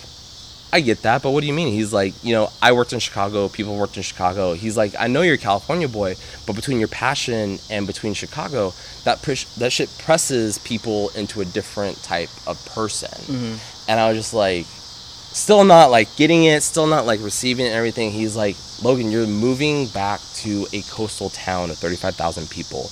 He's like, just you talking about taking the train yesterday gave me anxiety. And I was like, well, yeah, like I usually have to fight homeless people. Like people pull fucking uh, like scissors on me and shit. Like, and he's like, yeah, like coming back to Monterey, you're really gonna have to take a step back and look at the bigger picture and be the person you need to be for not just you, but for your daughter and for your wife, and just like calm down. And I've lived my life so. Like I've lived so long just trying to be 100% all the fucking time. Yeah, it's kind of funny because I hear him basically telling you to not live on the surface as you live on the inside. Yeah, man. Because I mean, being in Chicago and, and like being part of this culture and like being like you know like just for example like catching a train every day, that's tough shit. You mm-hmm. know you do and you miss the train. I'm fucking like like punching the windows and shit. Like it's mm-hmm. just it's one of those things like Chicago will change you as a person and you just can't hold true to that. And I, I know y'all are from here, and so it's a little bit different. And like coming from an island culture and coming from a California culture, you have to take that step back and be like, fuck, man, like it's okay to just be like, it's okay to just be okay. Of course. Well, it took me a long, Oh, long, okay. but no, it took me a long. Goodbye. No, I wonder what he means. Like, if he means that you can still be hundred percent passionate, but, um, but, but like Kate, like narrow it into a smaller demographic. I think he doesn't want me to chase people out of the kitchen. Oh, Yeah, Yeah, he, basically he wants him t- to accept that kind of like eh, that you know, everyone doesn't have to be on the same level as you. Yeah, Yeah. It- and it's okay, Oh. and it's okay to just like be okay. Because I mean, like being Ah. getting the promotion and getting like you know the raise. Like I'm gonna like I'm walking in there expecting you know because we're going through like a, a a restaurant renovation. Like they don't have a lot of like culinary direction, so it's like it's gonna be kind of like my restaurant where it's like you know, I don't want to be like, you know, Noah Sandoval. I don't want to be like Jacob. I just want to be Logan. You, you know, and it's okay. And it's okay to just like, Yes. it's okay to go surfing in the morning. You don't have Yeah. to be there at 5 a.m. Like, yeah, we're gonna have to get the smoker going, but Right. you know, it's okay to dip out. Like those things will take care of yourself and to trust people. Yes. You know, and trust your employees, which I have a really hard time doing right now because they're all fucking garbage. Yeah. So like going back to that situation, it like like I said, like like Anna told me one night, it's like it's okay being okay. yeah. I think I think when they see how chill you are, they'll be as chill and like they'll trust in your. In I mean, I'm, you know? I'm chill right now because I'm like two beers deep, and Oh. you know, like you know, here's the thing Like- too, and uh, you know, you can you can kind of fill in the gaps, and you know, correct me if I'm wrong on this, but here's you know, to, to kind of tie it together because I know you know you follow Gary Vee and you're into the whole thing, and Right, right, you know, right. Gary Vee will talk about how you know you might be an A player. And there's like going to be a certain percentage of your squad that's going to be also A players. Those people are going to leave. They're you know A players are just because they're gonna- meant to go do their they're own just thing. not but gonna as work for but you. as they should. Yeah, exactly. Yeah, that's, as they and that's should. important. That's important Yeah, for them yeah. to do that. And you got B players, C players, D players, and it's like when you get a certain uh, size of company, or if you get a certain culture, like if it's corporate, that kind of thing. Yeah, like man. you have to allow a certain amount of C and D players to just exist, just to fill roles. Yeah, and I it'll that- create yeah, that's friction bullshit. That, yeah. between the creative and the management where they're like no we need the person in the role and you're like i don't give a fuck we'll just make everybody else work more hours just to get the quality going and they're like no we can't do that Right. and then there's that whole friction where it's like the creative wants to cut all the c and d players right. Mm-hmm. but the management and the the money they or need you know things to be still done. Yeah. they want to play like it's it blows my mind how much like not to say like conservatism but like how like scared people are to let shit kind of like Be okay. to what how how scared people are to continue to sail the ship where everyone's just doing a little bit more like yeah i'm steering it and i'm holding this mast in place Right, right. you know what i'm saying like you kind of like the and ship's falling apart as you're And you got a pinky on like the fires? life raft Yeah, where there's like plugging it. there's like a bunch of holes. people that want to get lifted up out of the. but it's fucking- better than having some piece of shit who's not really carrying any weight just sitting around like da da da da da chewing bubble gum in the background and you want to fucking strangle them yeah. I mean, I mean, and that's kind of like You don't got the hands to strangle them. yeah right you're gonna have to strangle them like you're gonna put them in a triangle With your, I got you. I got you. but no, I mean, and that's conversations you gotta have, and like it's it's conversations like that that kind of put it in perspective too, where it's like, you know, yeah, every, like dude, everyone wants to be a fucking Michelin so chef. so when you when you make it out there, what are you gonna do to empower your team? Are you gonna take them out and, and do a do a Mm. big like like powwow after? You know, it's, Well, it's- before. It's funny outside like, because I'm actually returning to a hotel that I used to work at, and when I worked at there, the hotel sold. Like long story for a short story, I was there for about seven months, and I followed a chef out there. We went home for Nalani's first birthday down in LA. Came back, Executive Sh- Sue was gone, and I was hmm. just like, "Yo, like, where's Ross at?" And they're just like, "Oh, he quit." I was like, "Didn't put in like two weeks or nothing." Like, no, he walked. I was like, and I and I get it. Like, shout out to Ross. Love you, Ross. Um, but shout out to Ross. Like, he went to chase greener pastures for whatever he wanted to do in his own personal life, and I get it. And he had shit going on with his old lady and whatever. Like, Monterey wasn't for him. So you know, another month goes by, and then usually at that point, I was like texting my executive chef every morning, like, "Hey, what time do you need me in at?" Because you know we got a lot, whatever needs to be happening. He's like, "No, text the other, sh- the the uh, banquet chef." Um, I'm not coming in today. I was like, "Cool, dope." So like that day turned into like a week, and then that week turned into like three months, and then that three months turned into the, the until the hotel sold. And so like I was like the standing executive chef for almost four months, and literally just like and I used the same fucking you know thing for all people. I was like I was trying to hold water in my hand and like trying to keep it level, and it was just like running everywhere because it's it's it's a 600 room hotel. Like we were doing six million dollar months. Food cost was solid at the time. Labor was was was cool, but just like the day to day interactions with your staff yeah, like you got to show up at 6 a.m. Like fuck it, man. Like you you have to, mm-hmm. you know. And it sucks for like you know the wife and the kid, but at that level and at that time, like you fucking have to. Mm. At the end of the day, like you just have to fucking do it, and Yeah. it sucks. And it, and you know you want to drag your balls through glass and stuff, but like fuck, man. Like these people need you. They need a leader. They mm-hmm. need someone to fucking hold on to. Because like I said, like there's a lot of people there who are really old who have been doing the same thing for a long time. Monterey's not a, like Monterey's a hella old city, but it's not a big city. Mm. So it's like a lot of our staff were older, and it's like you know.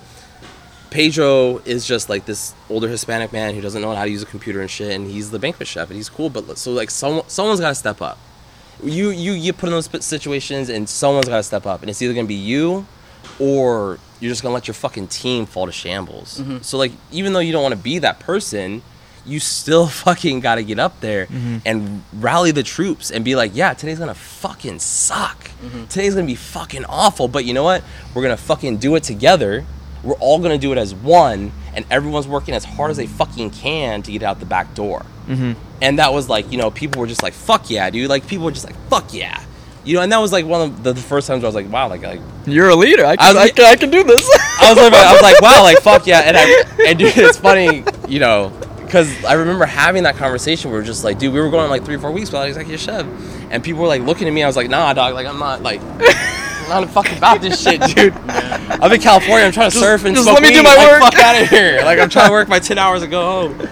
But it's like you know you start seeing like you know the screw fall off or like you know the paint start chipping or like like not literally but like figuratively But like you know you start seeing the cracks in the surface of your your team and you have to like someone's got to do it Mm-hmm. and if you're not someone's gonna step over you to do it and I wasn't gonna let anyone step over me because I wanted to be that per- like I finally found out like I wanted to fucking be that person Mm. so going back and like having my interview with the chef and stuff in July um, you know, every person I talked to in the kitchen was just like, like, I heard you coming back. Are coming? I was like, I don't, I don't, I was like, I don't know yet, man. But like, and I feel bad for the executive chef because he's only been there for like six They're months. like signing you up for it, basically. yeah, man. Like, I had people that like, I didn't even like, I didn't even like, because there's a it's nice when you have the people's confidence. The Well, yeah, I mean, you know? yeah, yeah, yeah. and like, and people I didn't even know like I had like touched. You know, like people, people I didn't even know I had like I had an effect on. Like I had people from down like the bake shop were just like, heard you're coming back. Like I've had two people reach out to me on Instagram and be like, hey, like I heard through like the pipeline you might be coming back to Monterey. I was like, no, it's like I'm gonna be there in October. I'm, my my first day is the 15th. They're like,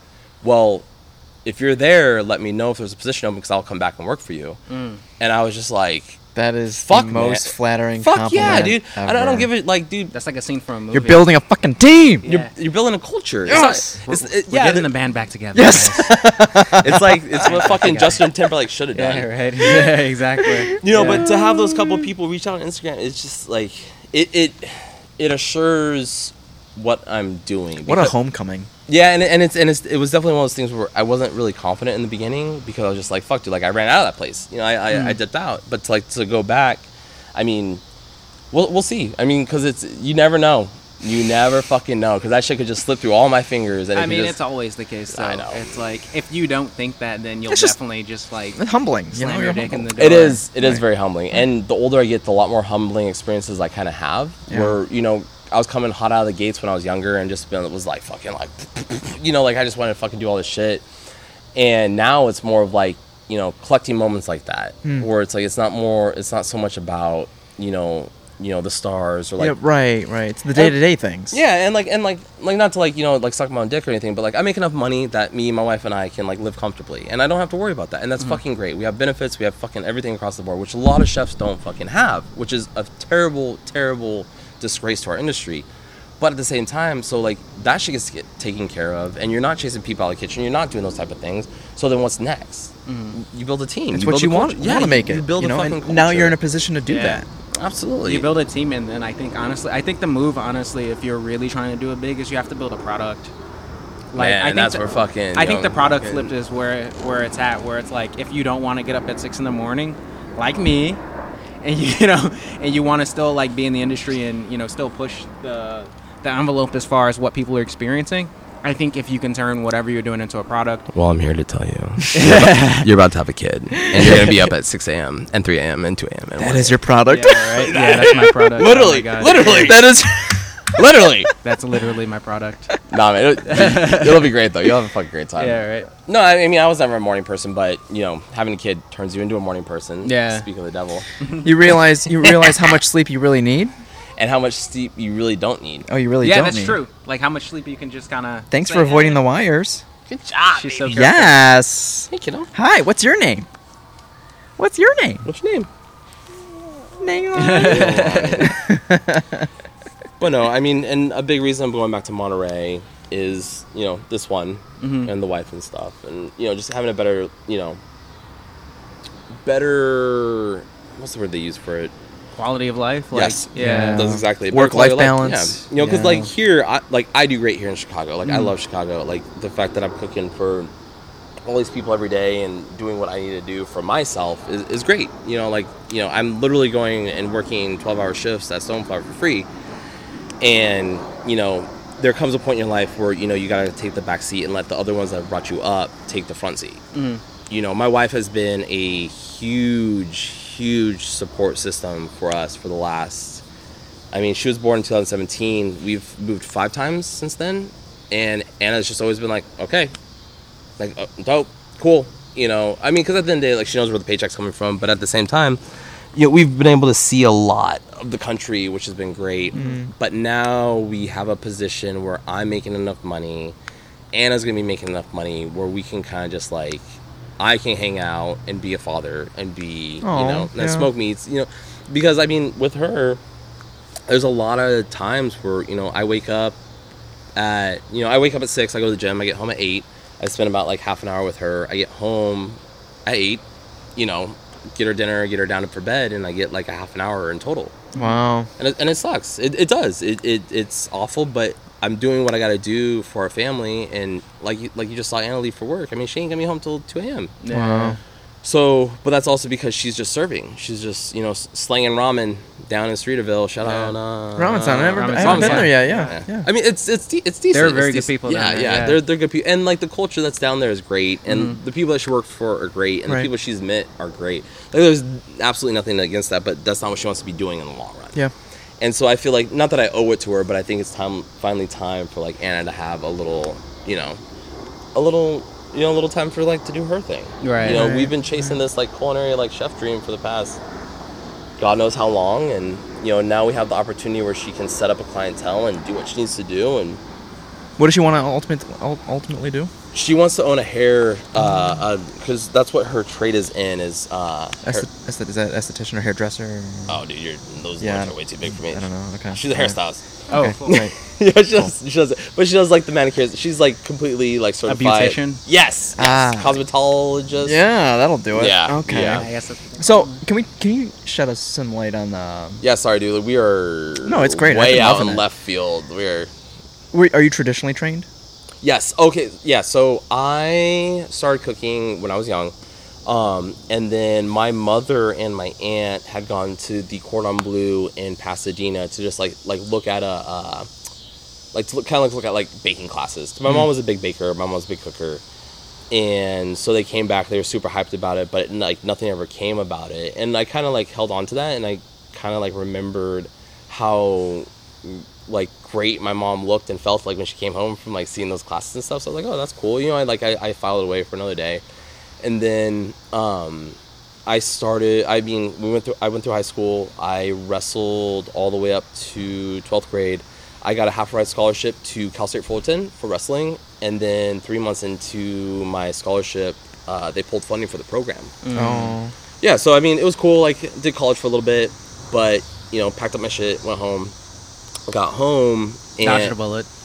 yeah, College yeah, is a trap, yeah, but, yeah. you know, it's all I would have been a lot as um, but I went back home, and mom was like, "Well, what do you want to do?" I was like, "I want to be a professional fighter," you know, and like that's what we we were talking about earlier, and had a lot of amateur fights, did really well, had a couple pro fights, did okay, and I was like, "This ain't for me." And then like in the in between time with that. Um, I'd gone to culinary school because my mom was like, just go like, just go see it, you know, just go, just go, just go try it out. Because I was working at a couple, uh, like my the place my mom was a bartender at. I was uh, working the fry station, and it was just something I always like showed interest in. And like I said, with like the like the postcard that I got for her first birthday and stuff. it- so I always liked cooking, um, but I never thought of it as like a career. It was just, that was like daunting to me. It was like you know because I watched you know you, everyone watched the shows when they were little and Yeah. you know the Galloping Gourmet and I used to watch the uh, Iron Chef, the original. Yeah, Iron Chef. dude. yeah, that was like the go-to. Man, I remember when Bobby Flay got up on that cutting board and like the world melted. I was like, yes, get him, Morimoto.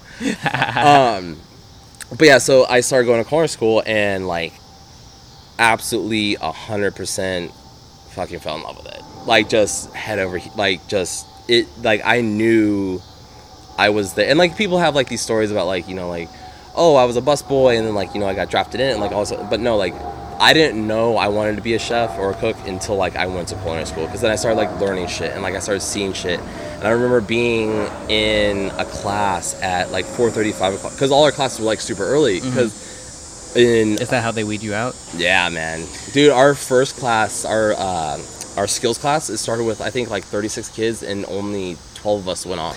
It, it's because it's very like monotonous. You're you're Yeah, there- like yeah, you dude. have to. Is it French based? So you have to like Yeah. learn how to cut like by the. At least when I was going to school, everything was French based. Okay. And even I am very blessed to have gone to the school that I did, even though it's not around anymore because they went through a lot of legal trouble. But, Ah. but I, the teachers that I had were, it was, it wasn't even about the curriculum. It was the teachers that I had that really, really like file it out. And I remember sitting there at like five o'clock in the morning and listening to a lecture, like a full blown like two hour lecture at 5 a.m. about sausage and sausage making. And the moment Chef Frieder started talking about keeping your force meat to a certain temperature, and I was sitting there super hungover, not wanting to be there, I was just and like just being so intrigued, being like, well, f- fuck, man, this, yeah, yeah, I feel you on your force beat. like I am about, like yeah, and then going into class and making and stuff, I was just like, dude, this is where I need to be, man, like every Yeah. like you're.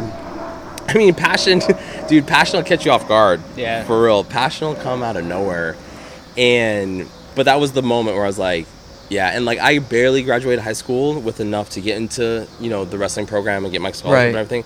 I graduated with a four point two. See, that, when you're thriving, you thri- yeah, Yeah, you man. thrived in it. I'm a big, and that's like you know talk, we were talking earlier about her about like choosing your path and choosing what you want to do. Because not everyone's gonna want to be a cook. Not everyone wants to be a lawyer. Not everyone wants to be you know, just like- because you did it, Yeah, or just because you you, know. think it's like it could potentially be successful, doesn't mean your spawn should do it. No, exactly. Right. It's funny you say that because like, that's what I call her all the time is a spawn. Spawn. She's got like a mask and a cape and everything. Literally.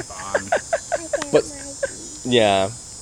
But so, but yeah. So went through culinary school. Like was just, it was just it was just a great experience. Like culinary school and like I met a lot of people. I met her godfather. Um, I met a lot of really really good people. And then I came out the other side and I was working for Melisse in Providence. And at the time they had a Michelin star piece. The Michelin guy left LA, and I was doing like this like kind of like loop where I was like leaving home, going to school at 5 a.m., going to two different jobs, and like looping back. And like I was literally sleeping like two or three hours uh, like a day, and it was just it was just burning me out. And I was just like, yeah, you can be as passionate as you want, but if you're not sleeping or you're not eating and all Yeah. you're all you're eating is ecstasy and like liquor, then you're gonna burn yourself out. And so Hyatt came along and was like, "Hey, we offer ten dollars, ten fifty an hour, you know, full benefits, full everything else." I was like, "Wow, I'm only making six dollars at these other two places. I'm getting my ass whooped every day." And uh, so my mom actually got me the interview and I went and interviewed and I I mean and Hyatt just kind of like scooped me up and my first couple weeks were very uh, jarring hmm. because it was it was a hotel setting. You know there's a lot of stuff out of boxes. There's a lot I mean that and that's a tiny hotel too. It's only 230 rooms. So the F&B program isn't really that big but I was coming from a place that had done everything from scratch everything from like soups from scratch sauces from scratch. Like we're making our own demi glace like everything's literally just from the ground up. And so it was just, it was very shocking. It was very like jarring, and I was still doing my thing on the side, and you know, like I was really big into raving at the time, and like I was about that life, and I was just I was getting in a lot of trouble, and we were just I was up to no good. I was just really really up to no good, and then um, my chef left and he moved to Ohio, and I was still working at the Hyatt, and I was still doing my thing, and then my sister, my stepsister she actually ended up passing in October. Yeah, October of 2011, and she uh, she OD'd on heroin. And I don't know if you guys are familiar with like the Valley or like you know Simi Valley and stuff. It's just it's not a, it's not a good place, you know. And not that we were hanging out with the same people, but we were kind of hanging out with like three people away from each other. Mm-hmm. And I, I mean, after my sister passed, like I, went- I went, I went to go find people. I did, like mm-hmm. I, I, I really did. And I, I went to go look for people, mm-hmm. and you know, if I'd found people, I don't know what I would have done, but it probably wouldn't have been good. And I had gotten arrested a couple times, you know, previous to that, and then I had a job opportunity open up like literally the first day of November, and my mom was like, "You need to go. You need to get the fuck out because you're gonna end up like that." Mm-hmm. And that's when I was like, "Fuck, man! Like, I am not. I'm not. I'm not doing the right shit. I'm not doing." And this was before having kids. This is like this was so. I was so off on a bender and just so like out in my own fucking world and about Logan. It was it was insane. You mm-hmm. know, it was just it was just so crazy and the amount of strife that like my sister's death created in our family was debilitating. It was mm-hmm. it was paralyzing. And I remember like dipping out to San Diego like all my days off because I just couldn't stand being at home and it was dude it was, it was rough. You know, it was, it was it fucking sucked, but it took it it took something like that to put life kind of in perspective, you know? And so when I got the job offer in Ohio, I was just like, yo, like, fucking out. I'm out. And like my mom, my dad pushed me, and I bought a fucking one-way ticket to Columbus, Ohio, out of out of uh, out of LA. And I sold all my shit. I sold my car. I sold fucking everything. I had two bags. I had two bags and a, a sleeping bag. And I showed up in Columbus, Ohio, downtown Columbus, Ohio. Wow. I had had a job, had a job, had a job.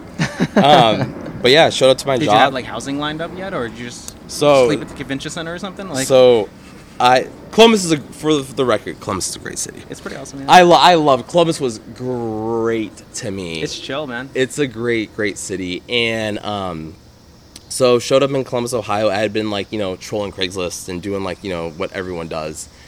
And so like I had found a room down on like uh, South Livingston. I don't know if you're familiar with like I'm a, I'm not like familiar with streets and stuff like that, but I've been in Columbus a few times though. I found it in like like the shitty part of Columbus. Like it's just in a really really bad part of Columbus. And like coming out of the valley, I was like, oh, like it's just it's just like the valley. And and, and I remember when I started telling people at work where I lived, they're just like, oh, you live, honey, you live where? It's like yeah, I don't give a fuck. And my roommate was a uh, was she, uh, she was transit at the time transitioning. Um, I still keep very. She was a, a crossdresser. She was a she was a, a drag. Uh, a male becoming a female. Yes, yeah, and she worked um, corners and stuff, but that's what Craigslist will, will get you. Yeah, I mean, you know. And I, rem- dude, I remember fucking hanging out with them, man. Her, her, sorry, with hanging out with her and like going and seeing one. arrested. I know, right? Um, going out and seeing like one of her, you know, tricks and stuff, and the biggest like gangbangingest black dude I've ever met in my life, and like you're growing up at like th- like I met this dude. God bless you. I met this dude. and I was just like, "You're gonna wring my fucking neck just for like being here." Mhm. And he was just about that life.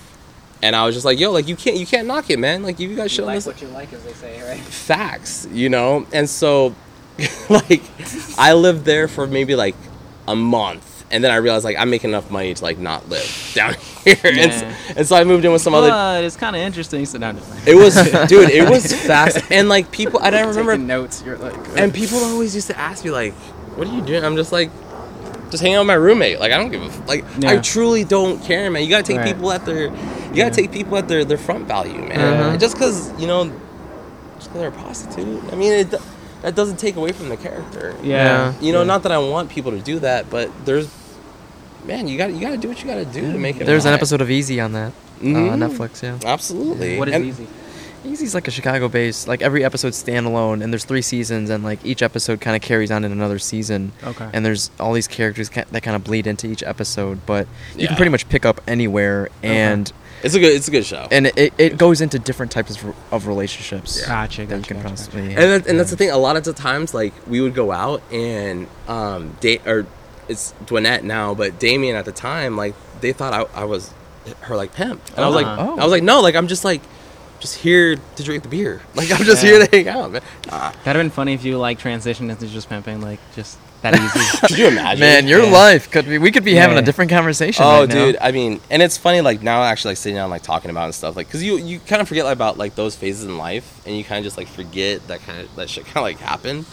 But you're like, I mean, it builds you. It, it literally structures you. Because if I would have moved any, because at that time in my life, if I would have moved here to Chicago, if I would have moved to New York, if I would have even moved to San Francisco, I probably wouldn't be alive right now. I, I, I mean, I wouldn't be doing the same thing I am. You know, because I'd already had priors. I'd already like gotten into trouble, and then so I got out to Ohio. I was still I was still being a dumbass. I was still fucking like blacking out drunk and stuff. Like Mhm. it wasn't as easy to find drugs out there, but um, I was still drinking an immense amount. I had stopped smoking weed because that's what I got busted for. So I was just like, fuck it, like I'm just not gonna smoke weed, but I'm gonna get blackout drunk every night. And then six months being there, I got drafted in this thing that's called the CMT program for Hyatt, and it's like uh, corporate management training. So like they're, they're they groom you for uh, management position, like for like a division head position. And when I got spit out the other side, and like, dude, I was killing it. Like, I was doing chef's tables. I was like dialing shit in. I was reading cookbooks. I was fucking like, you know, I was doing what I thought I needed to do as a chef at that age. And I was just like, I, in my mind, I was fucking just like murdering the game, just mm-hmm. fucking killing it. And so finished with like top marks and all my shit was done up and everything. And then i got my first sous chef position like my first actual manager position in louisville kentucky. Mm. And they like they had a, a position open small enough hotel. My chef was like yo this is where you kind of like you know this is a good fit for you. I was like fucking sign me up man going down there killing the game doing the fucking damn thing dude i got down there man and that shit get, hits you like a fucking bucket of cold water because I don't care what program does anything for you, it sets you up for whatever it wants to set you up. But nothing will prepare you for like hard conversations for like employees that are, you know, decades older than you, mm-hmm. who have been doing this longer than you've been fucking breathing. So you walk in and they're just like, the fuck you know, Yeah. man. Mm. And it's just it's those kind of a situation. And there's people that accepted me, and there's people that like, didn't accept me. And the guy that I worked for was this old head out of actually Chicago, David Barrett. God bless his fucking soul for because I should have been fired like at least like like six times. Like there was at a point like I didn't want to cook anymore mm-hmm. because I was just like this is too fucking much. Mm-hmm. It's just it's too much. And it was a small property, so everyone's garbage, everyone's fucking laundry is literally like out for everyone to see. So if you fuck up, like the entire hotel, like the entire management staff knows about it. Um, there's these things uh, called action plans in the Hyatt culture where you fuck up enough, they put you on an action plan. If you don't like meet your your uh, Like a remediation. Yeah, yeah, yeah, yeah, uh, if you don't meet your like your Your targets. your targets, Yeah. you get shit canned. Like you sign like a fucking waiver that like if you Mm-hmm. don't reach this in six months, we're like we're letting you go. And I was just like, man, like I'm not what I fucking thought I was. Mm. You know, you you you you get hit in the face like that, and you're just like, am I like, am I, should I just been a pimp? Like, Yeah, right, is, yeah. this- is this what I should? Is this? That's that's really more of like I always see those things as a yet though. It's Yeah, like I, yeah. I should I'm not what I should be yet, or I you know I'm not what I thought I was yet.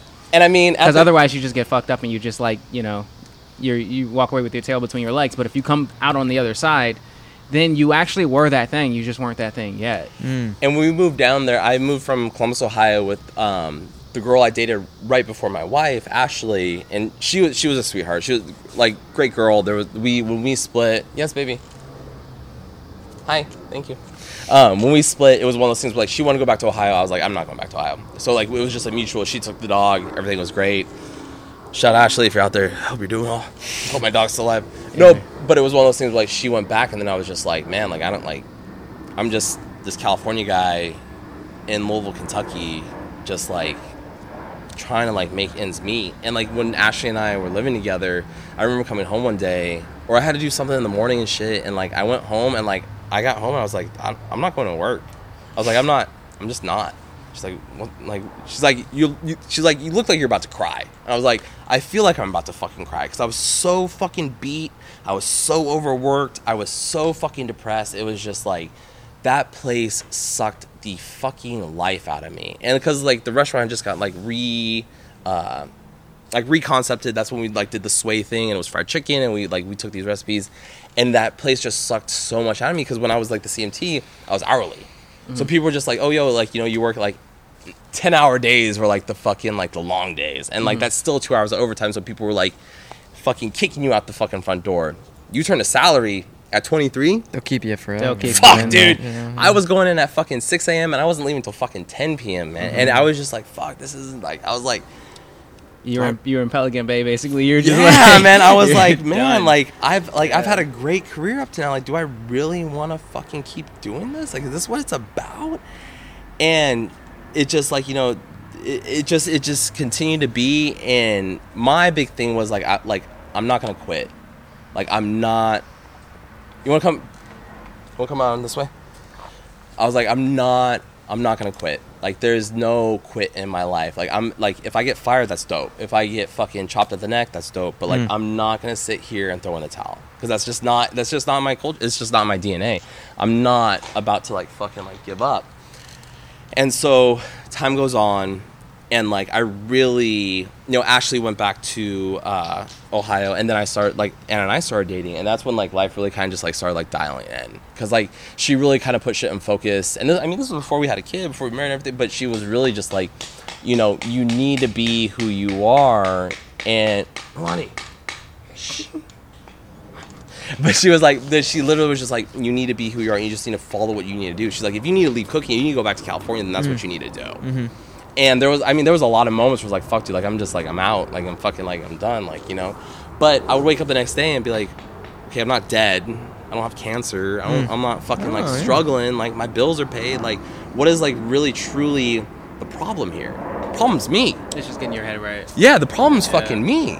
And that's when I started like really looking, really looking at the bigger picture and the longer term picture, where it was like, fuck, dude, like this place has been around for how long? These people have been here for how long? These people are gonna keep doing this shit. So what's what's the denominator that's making my life hard? Yeah, It's fucking me. exactly. I'm the fucking idiot. Or was it you, you had a feeling that you weren't thriving?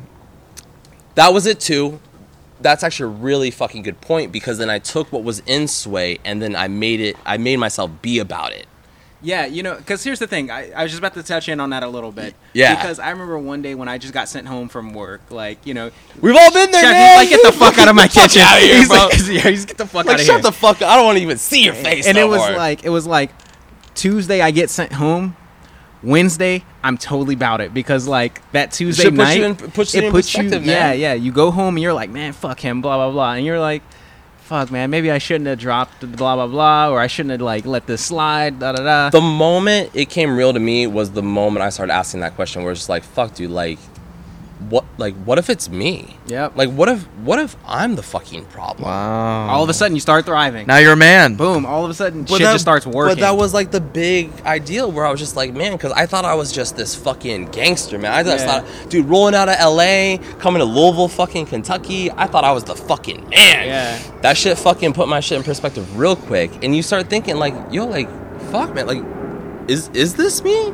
And you have to change your perspective on not just your workload but yourself as a whole. Yeah. Because the person you're presenting to yourself, because that person in Louisville ain't that same person that was talking to these guys in fucking Monterey. Mm-hmm. Th- this this dude wasn't the same dude that was rallying the troops in Monterey. You, you know what I'm saying? Like, and that was only you know two two and a half. uh, Given you know a marriage and a childbirth later, shit gets real. But you know, looking back at myself, and I mean, like you said earlier, like going down the rabbit hole and shit. Like I haven't talked about a lot of this stuff in a long time, so it's like it's it puts it in perspective, man, and it and it makes you really realize, you know, the sh- the trials and tribulations and the hills and the peaks and the valleys and stuff. Because, dude, when I was in, like I said, like when I was in Louisville, I was like, yo, like I'm I'm the shit, like. I'm from LA, like I'm Michelin star training. I'm fucking classically trained. Like y'all can't fucking touch this. Yo, that reminds me of this video where this dude gets his ass whooped, and like the whole time. So it's basically this dude who's like, I don't know, maybe he's like a black guy, Puerto Rican guy, whatever.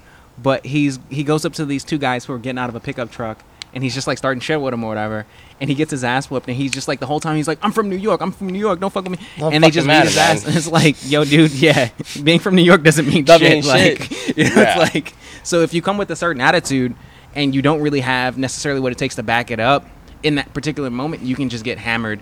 Dude. And you know, in all aspects of life life is relentless. and that's why I said like you know like a lot of people made their bones in you know Manhattan, in New York or you know I mean even nowadays guys in like Texas and like the Carolinas and stuff there's some really cool dudes out there doing really good shit in the culinary industry but like you know your real basics were like you know you know New York San Francisco and like Chicago and then you had like you know Paris and maybe a little bit of Miami you, You, know got Charleston popping up like dude there's dudes out there doing Yeah. God's work man Yeah. God's work Yeah. especially like to like type of food that I like yeah, but that was one of those moments where I was like, it doesn't matter if you've done shit. Like if you work for Vespertine or fucking Alinea or fucking you know El Bulli or anything. Like no, my El Bulli was fucking Sway in Louisville, Kentucky, and mm-hmm. that shit shaped me and formed me into the chef that I was to become because. Those interactions and those moments where it was just like, dude, like I was just like, man, like I am not. I'm gonna go fucking like like dump trash or something because I don't I don't have any other like skills. Mm. I was like, this is this is what I've gotten to. Like I've wasted the last six years of my life trying to be a chef, and I, obviously I'm not cutting it. yeah, But the moment you wake up that day, and the moment you realize that you have to change your, I always pronounce the word your your paradigm or Paradigm? Paradigm. Yeah, you gotta par- you, ch- you gotta change it, man. Mm-hmm. You have to change it because if you don't, you're gonna sink and you're gonna drown. Because if you can't change your mindset into the fact that like, okay, maybe you're not as fucking good as you thought. Mm. Maybe you're not as deep as you. Maybe you're not the person who you thought you were. And the moment you realize that, it opens up a world of fucking possibilities. Yeah. The moment you shed that ego and the moment you shed that bullshit opens up so much more when you can accept criticism, when you can accept other people's, you know, like I don't have to just write this recipe myself. I can ask for other people's perspective. I can ask for other people's taste buds. And that's that was like the moment in like 2014, 2015 where shit really like shit just fucking clicked, man. Shit just fucking happened cuz then I really like I was still working the hella hours, but I those hours were uh there was a lot more to them. Hmm. I wasn't out smoking cigarettes. I wasn't fucking hiding in walk-ins. I wasn't fucking like you know on my lunch break. I wasn't fucking you know in the bathroom for four hours. I was like every minute of that day in that kitchen was built towards being productive. Every moment in that kitchen was built towards grinding or making Yeah. something better or so- making something fucking more intense or like dialing in flavors and that's when like i really became the chef that like i fucking like needed to be. And that's when it was like mm. that's when it like all started to fucking click. When i let go of trying to be this person that i thought i was and that person that like i thought that i was trying to be to just like To just be you. being. Yeah, yeah yeah to yeah just to just being man. Of just like you know so we're not using tweezers and foams or making a spumaze i'm frying chicken and i'm making greens so why not make those fucking greens the best? And like and it just like harks back like why aren't we putting 100% to every single fucking thing? Like yeah i'm making greens but i feel like i should be making you know foams. I'm making fried chicken but i feel like i should be you know flipping fillets. Like put 100 fucking percent. Put the fucking work in. Put the fucking work in man and it'll pay off. Like if i could just go back and like look at myself in the face those days and just be like yo like suck it the fuck up yeah. Mm. stop I mean, being a bitch It's man no co- like it's no coincidence that like the chef culture has really become a part of the mainstream culture because it's such an intense life. it is i mean yeah yeah, man yeah like yeah. chefs are really like on a knife's edge, literally, like in terms of just the lifestyle. Because it's like when I look at people who are really about the chef life, like really living that Yeah, life, like yeah. going in from like 1 p.m. to 1 a.m. or to like 3 a.m. Right? It's tough, It's like man. it's tough. There's a certain lifestyle that you have to live in order to be a part of that, and it's like if anything like critical falls apart in your life, it's like you can either be an excellent chef or fucking on Skid Row. It's like Yeah. it, it's, it's, it's, a fucking- as simple as that. It's a, dude, it's a breath. There is man. no in between. There It's is no like office job. There is no like Yeah. you know sales job, safe bullshit. It's like either you're 100% on Yeah, because I or you're on Skid Row. because at this point in my life, I, I, dude, I couldn't go do like, I can't. I couldn't go crunch numbers. You would just fuck off. You'd be like, fuck this shit. I'd rather go Or you'd be like, I'd rather go rob people than do Yeah, this. like, cause like, I, like I can't, like, I can't sit at a desk. I can't fucking sit at, like, I couldn't It's- imagine yeah, that. no. I would go insane. Like, I would, do. I was up at six a.m. this morning drilling holes in my smoker so I could put fucking Yeah. new thermometers in it. Hmm. You on, on my birthday, cause like everything's more appealing. Like being a drug dealer is more appealing. Hell yeah, like, man! Everything, everything, everything. Like it's there As is no in between. it's more lucrative too. It's I mean- more lucrative, but it's like there is no in between. It's like either you're like in the chef life or you're a fucking criminal. I mean, and that's where a lot of us go to, and like, not, I mean, rest in peace, you know, Anthony Bourdain, but it's like he Perfect example. he spoke to that shit for a long time, man. Like the the culinary industry is a place where like we don't, and that's the thing. Like a lot of people get it fucked up where like they think we go to hide. You know, people like you know the culinary industry is a place where like people can just go to like fucking hide, and it's like no, it's not about that. Like we finally find a route to express our passion, and it doesn't matter if you're smoking meats, it doesn't matter if you're making foams, it doesn't matter if you're fucking flipping chick, uh, fucking chicken sandwiches at Popeyes, man. If you're about it, be about it. Yep. And as If- long as you're willing to get better, you can come in as you are. And as long as you're man. willing to get better, like there's a place for you. That's all that people ask for. That's like you don't need any bullshit. Like you can come in off the street like, yo, I need work, and they're like, yo, go fucking clean this up. after like after that shit went down and like Louisville and stuff, like when I started interviewing people, because I was like at that point I was just trying to build a team. I was just I was dude, I was trying to build a team. I was trying to build a culture. I was trying to build like dude like Louisville. I thought was gonna be. I mean not my end The all end be all all. be all. Oh, oh. Well, no, it, it didn't. I mean, because then like Anna got pregnant, and then you know, Nalani came along, and like we never wanted to stay in Louisville. But then like when I first got like my second year in Louisville, when I saw the girl Ashley, I got a, a DUI, and like I wasn't allowed to leave the state. So like I was like, well, I'm trying to get my shit cleared up. Like might as well, you know, just like dig in and try to get it fucking done. And then in 2015, I got elected for uh, the Rising Star of the South by Food and Dining Magazine for dude for just like fried chicken. And that's when and that's when you know I had spent so long waiting for these like accolades and these things to come along for you know the fancy shit for the courses for like and then like I got this like nomination for like frying chicken. And I was it really That touched you more than Fuck, than you man. kn- knew. Yeah, dude. And Yeah. it, it put a lot of stuff in perspective. And like, yeah, don't worry. Like, I like I have an extreme respect for Michelin star food, and, and everyone should. There's a lot of but intensity. it's on a pedestal. it is on a pedestal, but like if you can fry chicken and beat out some of these guys that were down in like you know Alab- in like Atlanta, which is a in the South is a big city. You know that's like you know everyone wants to like if you're in Louisville, if you're in um, you know the Carolinas and stuff, that's like who who you're trying to beat. It's like if you're out in Joliet, it's like Chicago. It's like you're trying to be a chef in Joliet, you want to be better than the Chicago chefs. And so Yeah. when I started, like when I got nominated, and I was up there with these dudes from like you know downtown Atlanta, when I was with these dudes from like fucking like uh, what's what's the capital of Mississippi? I always Fuck Jackson. Jackson, Jackson, Mississippi. Like these dudes who were like, you know, doing really good shit. The uh, the brothers in Tennessee, in fucking down in Memphis. Uh, fuck, I always want to call them Pork and Pone. Fuck, man, their cookbook's called Collard Greens Carbonara. They do Italian food down in. I can't even recall them. I mean, I, I have their cookbook, but like those were the dudes that I was getting like nominated along with, and I was like, I, I have these guys' fucking cookbooks, and that's when I was just like, man, like You need to be about it. Like you need to.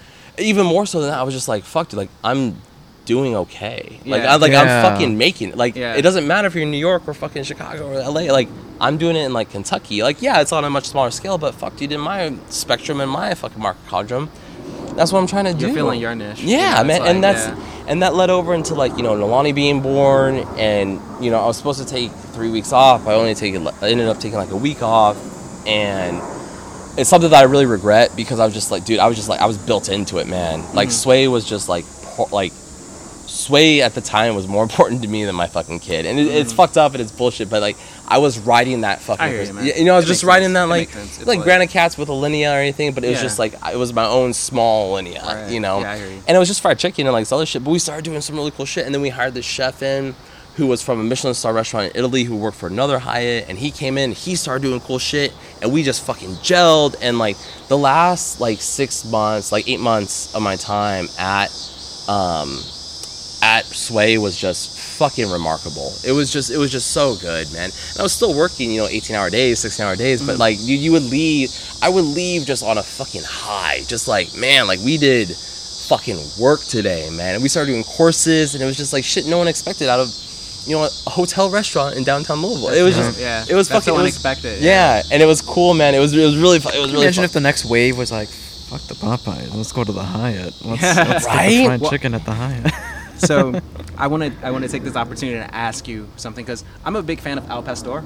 Oh, me too, man. Me too. And Girl, you, you speak my language. So you mentioned that you know you're doing the whole thing with uh, the dried pineapple. Yeah, yeah, and all yeah. that. So I I, I want to you know just to give something to the viewers and to myself, obviously. I want to ask you, okay, if you're a person at home, you know, maybe you have a grill, maybe you don't, maybe you just broil in the oven, whatever. Whatever, What's, man. what's your go-to in terms of how to make al, al pastor in terms of like the marinade and in terms of the cuts? Like, what, how do you like to roll? So if you want, like, are you talking about like at home or like on At home. At home. So At if, home. if you were gonna do it at home, I would literally just go buy a bunch of those fucking uh, what are the chingaderas called? Like those like those like pork loin, not pork loin, but like the pork chops, like the thin cut pork chops. You can see at like Jewel-Osco or Mm-hmm. Yeah. Albertsons or whatever. Yeah. And dude, just buy a bunch of them, man, because they're always hella cheap. And if you get them on like on Tuesdays, like they're like buy one get one fucking free. Mm-hmm. And literally just load that shit up on a skewer, and then like every four pieces, five pieces you do, put a fucking slice of pineapple. and, and I'm not talking about like the shit out of the can. Like get you Like a pineapple, pineapple and peel it. the fucking pineapple, and do the real shit. Like do the work. And, would you broil that? Like, would you just Fuck that yeah. And I would do it on the side too. You ain't gotta stand it up and down, man. on the sides just fucking dress it up and, and just get, like rotate it? dude, and yeah, and just get. I mean, get the fucking um, nah, fuck. What, what's the fucking called? It's the red paste. It's the fucking uh. Why is that escaping my mind right now? Is it the Korean paste you're talking about? No, no, no, no, no, no. It's, it's, it's a Mexican paste, but it's literally just like I can see it in my mind. I can see the fucking like the little square box, but it's, it's the same stuff they use for for al pastor, and just Okay. toss all your shit in that pineapple Like juice. just like a chili paste, basically. Yeah, yeah, and just like fucking toss it up, fucking do your damn thing, and just you have to slide on a skewer though, because like after you're done roasting it, you can You stand it slice up, it. you can slice that bitch off. So stuff. And it- slicing and is it looks critical. cool. Yeah, yeah, and I mean that's one of the things too, because like those pork chop cuts aren't like the greatest in the world, Mm. but like when you're cutting them off the side, everything's like different. Gradients of. Yeah, no, no, and different like sizes and everything. Yeah. those are small cuts, and the smaller your cut, the easier to chew. So it doesn't matter if it's it's if it's Uh-huh. I tender or you. not. You, you know what I'm saying? you, and if you slow like low and slow it, I mean, you got to commit to it though. That's got to be like a three or four hour thing. You know, and you gotta just let it sit at fucking 250, 275, and let that shit caramelize. And you gotta baste it. Because if you ain't basting or if you ain't spraying, then you ain't fucking doing it right, man. All right, I, I'm glad we got that on there. Cause Oh, like, I'm glad you got it out there. Yo, because to be quite honest, like when I was going through your gram, I was like, oh shit, man, I'm gonna ask him how to make El pastor. Like, What, what's your what's a go-to El Pat? Uh, I was gonna say El Patron, but El Pastor place around here. See where your mind's at. Oh, okay. I really, dude. No. bull- Cheers. hey, you want to do me a favor? Will you go grab me a beer out of the fridge? I wonder. If watch, watch. I've tried this She's before. on the mission. I'll She knows which one.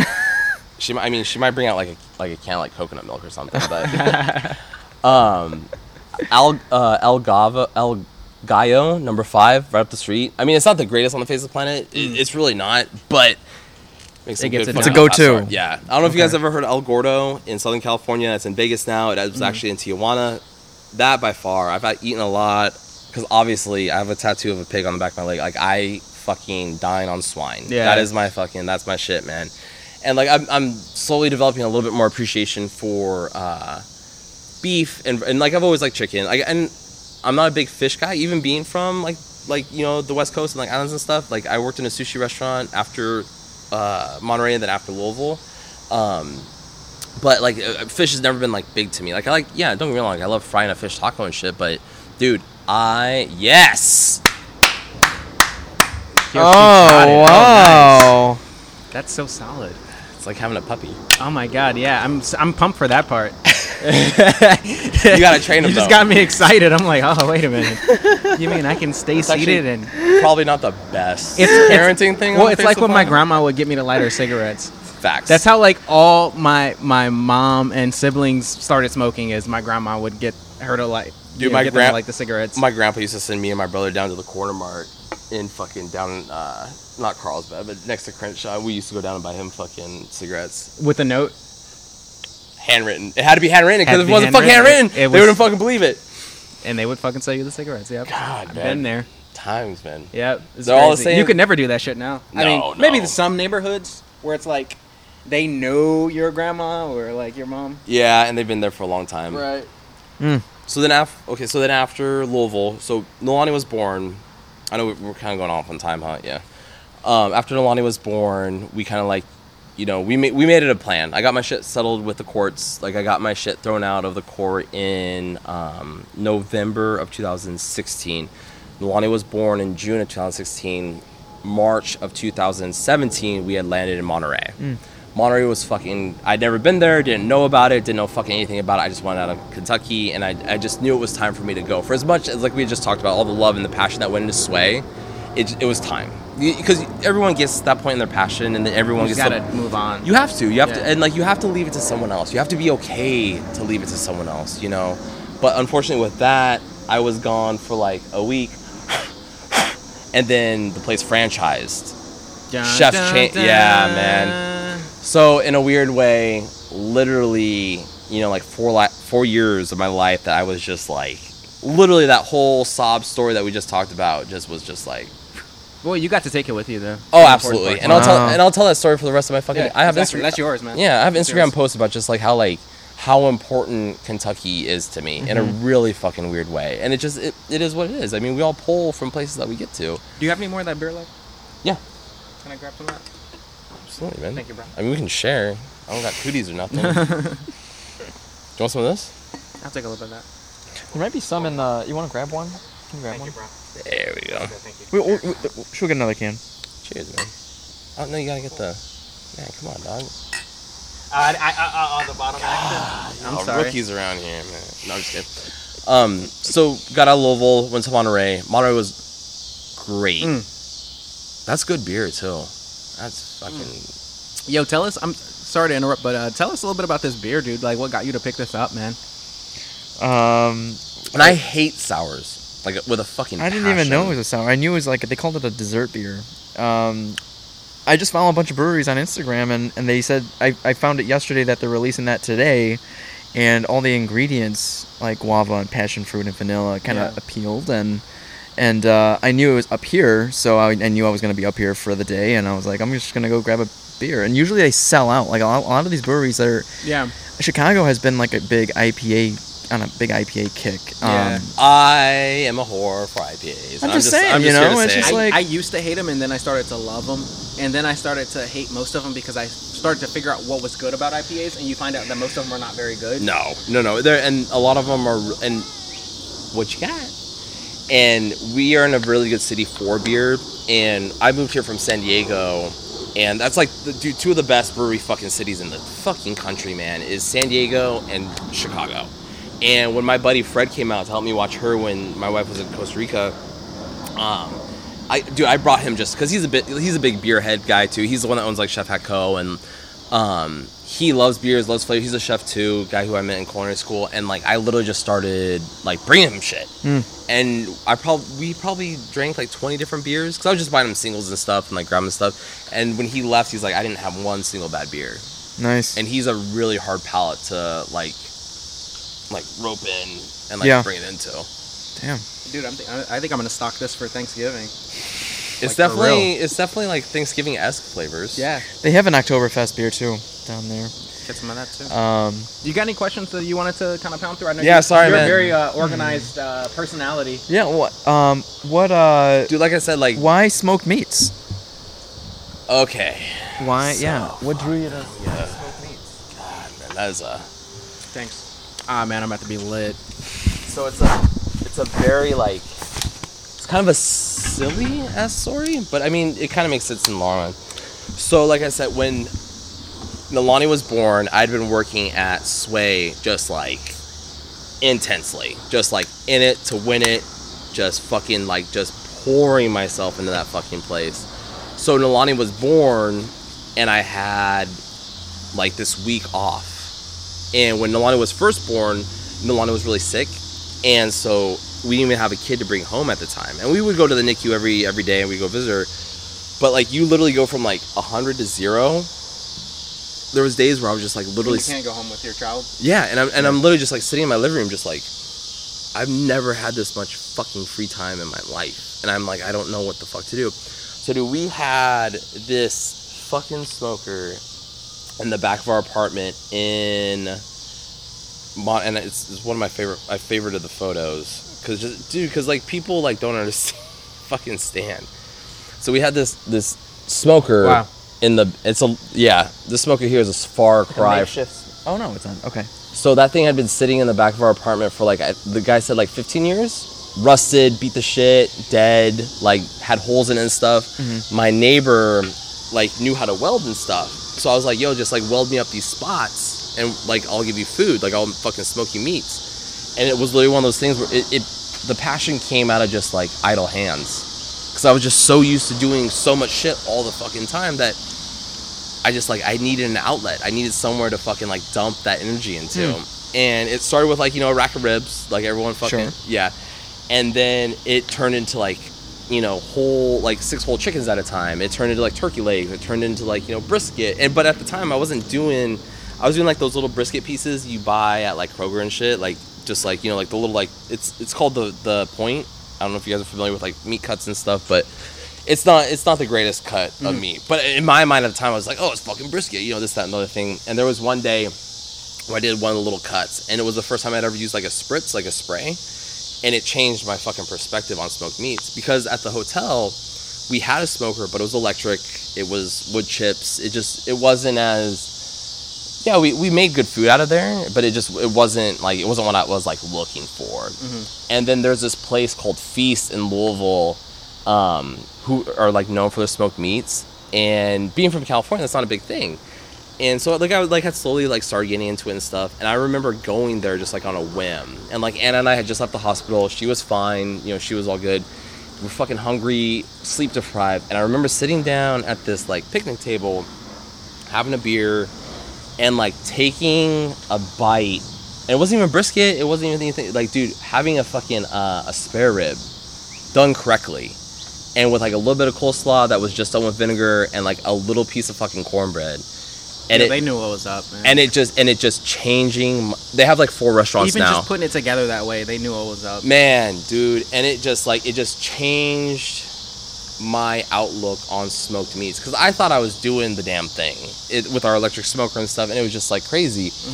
And so when we moved from Louisville to Monterey, my first uh, my first Father's Day was that following June, which was right before Nalani's birthday. And so like I'd been like like smoking chicken and stuff on and off and stuff. But my mom literally bought. I mean, this this same smoker. She bought this smoker and she like sent it to me off of Amazon or fucking God knows what else. And I got it, and it sat in the corner for fucking days, turned into months, turned into fucking like you know half a year. And like one day I was just like, fuck it, like. So you you unbox it and like dude, it's, it's like fuck- fucking fucking Walmart, you know? It's just like it's just it's just Yeah. a fucking hunky piece of shit. It's still missing the other fucking. See what that hole is? It should have another one of these. I just threw the piece away. and I said fuck it.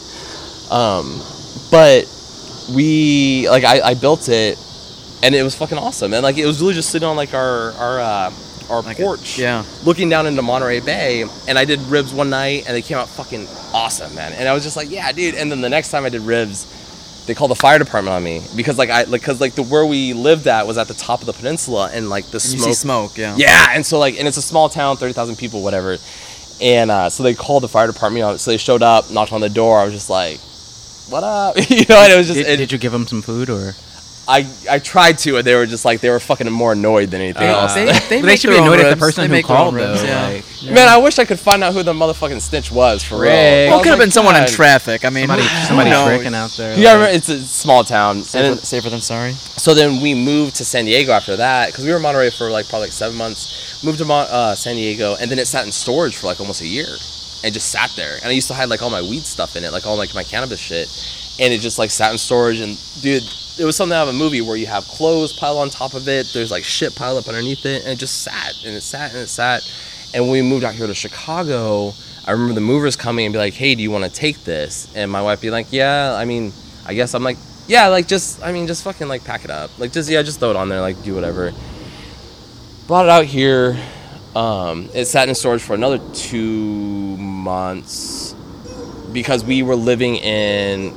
I swear to God, I'm gonna fucking throw that, dude. I thought Anna threw that away for real. She's such a good troll. I love but um so we got here and finally like we had a backyard we had a place like to do it at so before winter hit this last year i had like you know smoked a couple things whatever like i'd done it but but dude i got back from san francisco in january and i really started like thinking about it. and honestly man like, i don't know what kind of like like flipped the switch for real because i just i don't know man because i went into work one day and I asked if like we could get brisket, and they were just like, yeah, but you know, I was like, no, I want to pay for it. Like I want to buy brisket wholesale, so I don't have to pay you know 150 bucks for this fucking brisket. I just want to try it out because I was I had like been researching a little bit into um, Aaron Franklin and stuff, and like there's a lot of stuff like that Texas barbecue does that like harks back to like Hawaiian barbecue Oh. you know, like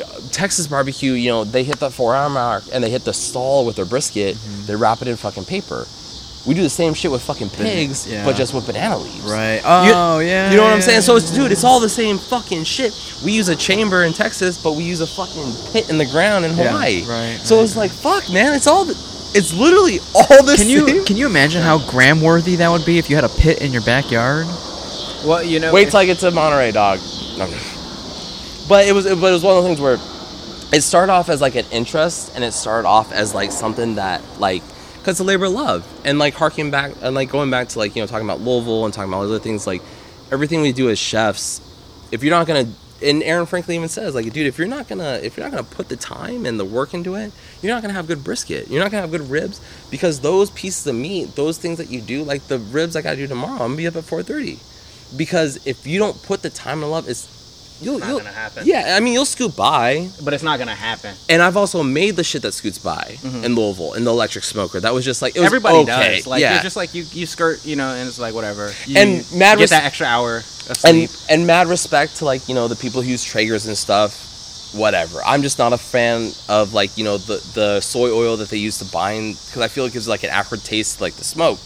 But that's just me.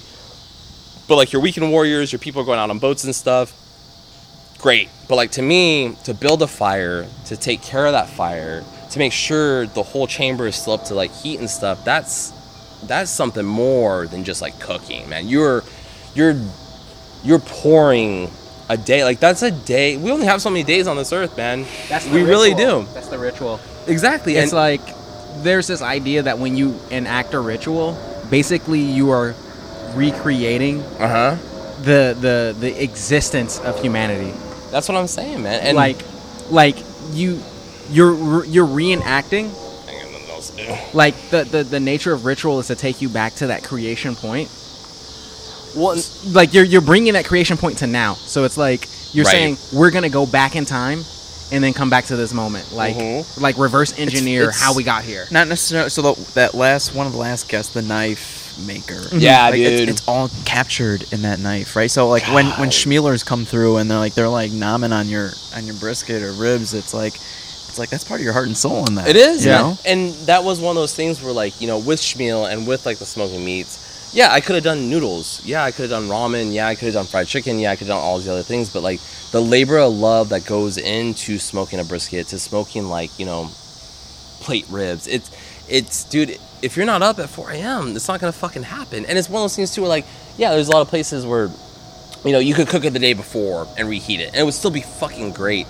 But if you tasted brisket straight off of a smoker that has been rested in fucking paper for an hour, it will change your fucking life compared to a brisket that's been like cryovac, put away, sat for a couple days, put into sous vide. Still great, still fucking tastes amazing. But to to taste that off the fucking grill, doc, like it is mind altering as a chef and as a person, as someone who's passionate about food. Yeah. It really is because the labor of love that goes into cooking, slow cooking meats and stuff. Because and it's not just like you're like tossing it in the oven and just like letting it roast for fucking eight hours. No, dude, you gotta fucking like this fucking side capsule thing. That that's my life, man, for a whole day. You gotta feed it, you gotta nurture it, you gotta love it, you gotta move your fire around. If you're, if you're getting too much fucking heat into your chamber, it'll burn your meat. You gotta make sure the seasons are correct. That's why I only spray with diet uh, pop the first half of the smoke, and then I spray with regular pop the second half of the poke. Why so? Wait, what? Why pop? Because, I mean, one part that's what Instagram told me to do. No, no, but like, I spray with with soda pop because like I like those flavors. So like in the beginning, I started spraying with like. A Baja Blast. I wish Mountain Dew, motherfucker. Or you're doing like vinegar or something. Well, I do I do equal parts vinegar, Mm. uh, vinegar, beef stock, and then um, root beer. Because there's a lot of people that like I saw on like the online and stuff, and like when I started really doing like the deep dives and like the really like the like the true research into like places that people haven't even heard of out in like Carolinas and like out in like there's this dude in South Carolina. He was on that documentary Cooked on Netflix, and man, that dude is the truth, man. Talking about the rooter to the tutor, mm-hmm. man. You using everything. You're doing whole hog cooking, mm. and it's Like saucing it up with a mop and shit. Oh yeah, like yeah, yeah, you, either, either mop till you stop, or you Yeah, yeah. this, this, yeah, you just get up in there the or mop, bro. or bro, the spritz is the shits. Like I'm gonna get those on fucking uh Bro. on t-shirts, one day. You get that For shit on t-shirts. I'll buy it. Bro, you haven't that, lived until you've seen someone fucking mop a whole pig, yeah, like, man, and then, and up, they're just yeah. and dude, they're Every just- crevice, yeah. like a yeah, legit ass mop, Yeah. just in there. Same thing. I mean, I have the same mop I've been using for the past, like, I mean, like three years and stuff that I got from the guy upstairs who taught me how to like smoke meats. And it's and it's and it's like it's like like you were talking with like the knife guy. It's like building a mythos, and it's like shit. Like, dude, like I'll be using that mop for the rest of my fucking life, you know. And the the process that Wow. the process that we're making and stuff. And like, don't get me wrong, he's a fucking degenerate. Shout out Chris Ferguson, I love you to death. But he's he's like Such a compliment. Yeah, but he, but he, I mean, he was an alcoholic. He like just didn't have his life together. But you know what he did? He taught me how to fucking smoke meat, Yeah. and like super, super, super, super, super like generic, like just like the bare basics. And then I took that and I bought Aaron Franklin's cookbooks. I got online. I did the research. Yeah, dope. It's like cool. Like we cook for five thousand people, but like no, like I want to cook for ten, and I want that meal to be fucking excellent. So it's the same outlets and it's the same extremes you're putting towards like Michelin star food, but towards a brisket or towards like. With a damn mop on a pig, like like it's crazy. You can take the same level of execution with just like these really rudimentary looking tools. That's what I'm saying. But that man. know-how that comes through is And- everything. and that know-how you can't find like that shit they don't can't teach you in fake it. school You can't fake it. because when we had barbecue class in like culinary school they weren't telling me to use a mop or a spray they were Yeah. telling me like just the fucking like you know you you you roast the pig you roast the fucking primal cuts whatever no like you have to find someone i mean now it's different nowadays because now you're you know the, the internet is The internet changed everything because it's like you know you can just get like at your. But then again, there becomes this whole n- notion of uh, what's trustworthy sources. So like for example, I'll go out and I'll look at some reviews, and I'm like, to be honest, I don't trust like 85% of these Mhm. reviews. I don't trust them at all because I know these people have bullshit palettes. They like they're about the gram. They're about like the whole ambiance. Funny story though, because like this whole Aaron Franklin thing, because like technically on paper right now, Aaron Franklin's the best. He's the most influential. Like if you if you Google it, he's like the top pit master right now, and that's what like you know the internet tells you. And I wasn't about that shit for a long time. Like I was Yeah. trying to find these guys in like North Carolina, South Carolina, like these dude, these like deep Southern dude, because those guys are gonna fucking teach you something. Yeah. Until Those dudes that don't want to fucking teach you at first. exactly They're just like, yo, get the fuck off my property. like that's the guy you. and wanna they're like learn going out with from. a fucking shotgun with the bloodhound. That's the guy you want to learn from. You gotta Fuck like, yeah. gotta get in there. But then until I read like Aaron Franklin's story and about how he started in a trailer park and he just he just started researching and he started trial and error and he started with something like this and he just built literally just a fucking empire. And I, and, I, and that's the thing like cuz I only had known him from like Food Network and Top Chef and like these like you know the, like we all want to look to those people because that's what the industry and that's what like social media tells us to do. But until you actually do the research and Aaron Franklin struggled for a long, long fucking time. He's like a 20 year overnight success. Yes. I But- love, You know I'm love that. Yeah. But everyone thinks he was just an overnight Yeah, success because he started doing really good brisket like like eight years ago. Yep. You know, but no one sees before that eight Right. years he spent fucking five years fuck, dude. eating top ramen in his care. fucking trailer park. You know, Yeah. so it's just like it, it's all fucking relative, man. It is. and I'm not saying like that's what I want to do, but it's like that's like it gives you perspective. It's like, well, okay, well, I have to put in the work in before I can shine. to, you know, man. like that's Yeah.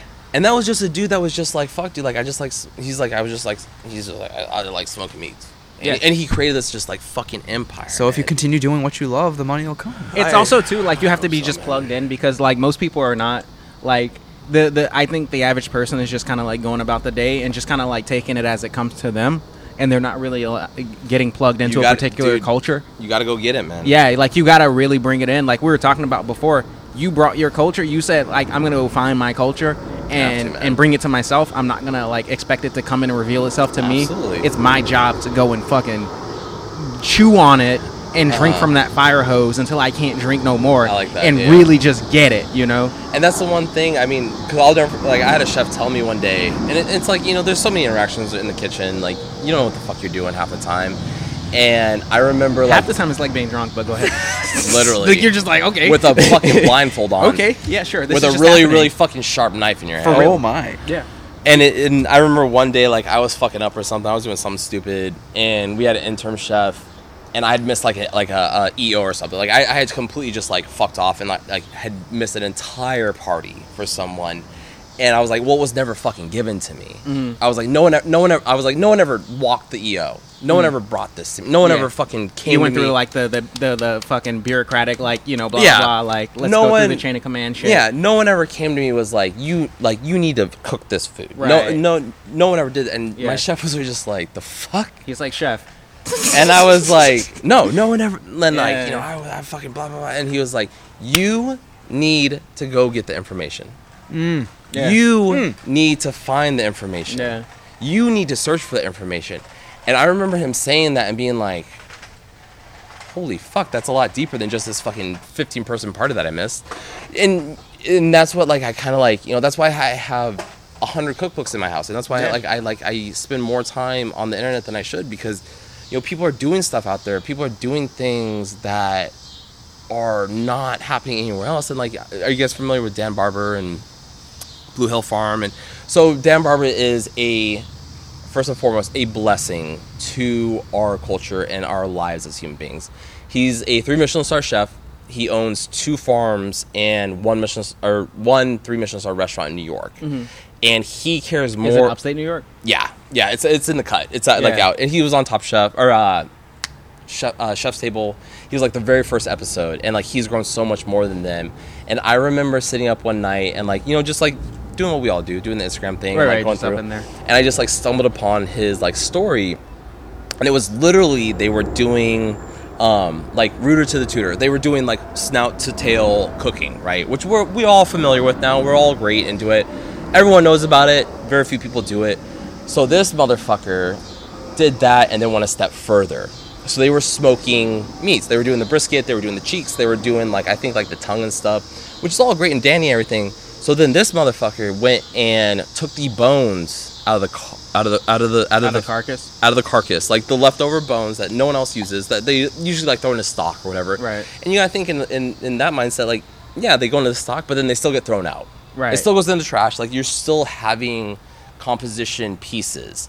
So he took those bones after the stock, took them, put them in this fucking like blast chamber in a fire and made them into char, kilned them, dried them out, and then used them in his smoker for the mm. meats. Wow. So you are literally Coming full circle, man. not just full circle, man. You are going full fucking like you're doing a full rotation of the earth. Like you like you are literally building food from, From food. like Dust you're to dust, ashes to ashes, man. Like man Yeah. that is real shit and Yeah. and that's like and like you know my little thing on the side just like you know with, like little, but like that's why i started like drying out like pineapple hmm. skins because i saw that shit and i was just like holy fuck like, It's like, what else can I use? Yeah. yeah like what like Right. because Yeah. obviously i don't have whole cows like hanging in my right, fucking garage and you just stuff. get a whole different profile of heat. Yeah, you know. and it's like so like I I was really really worried that I was getting a lot of acrid smoke because they weren't gonna be dry enough. yeah, But so at the Hyatt, we have so many fruit peels, just so because like, dude, we're, we're, we're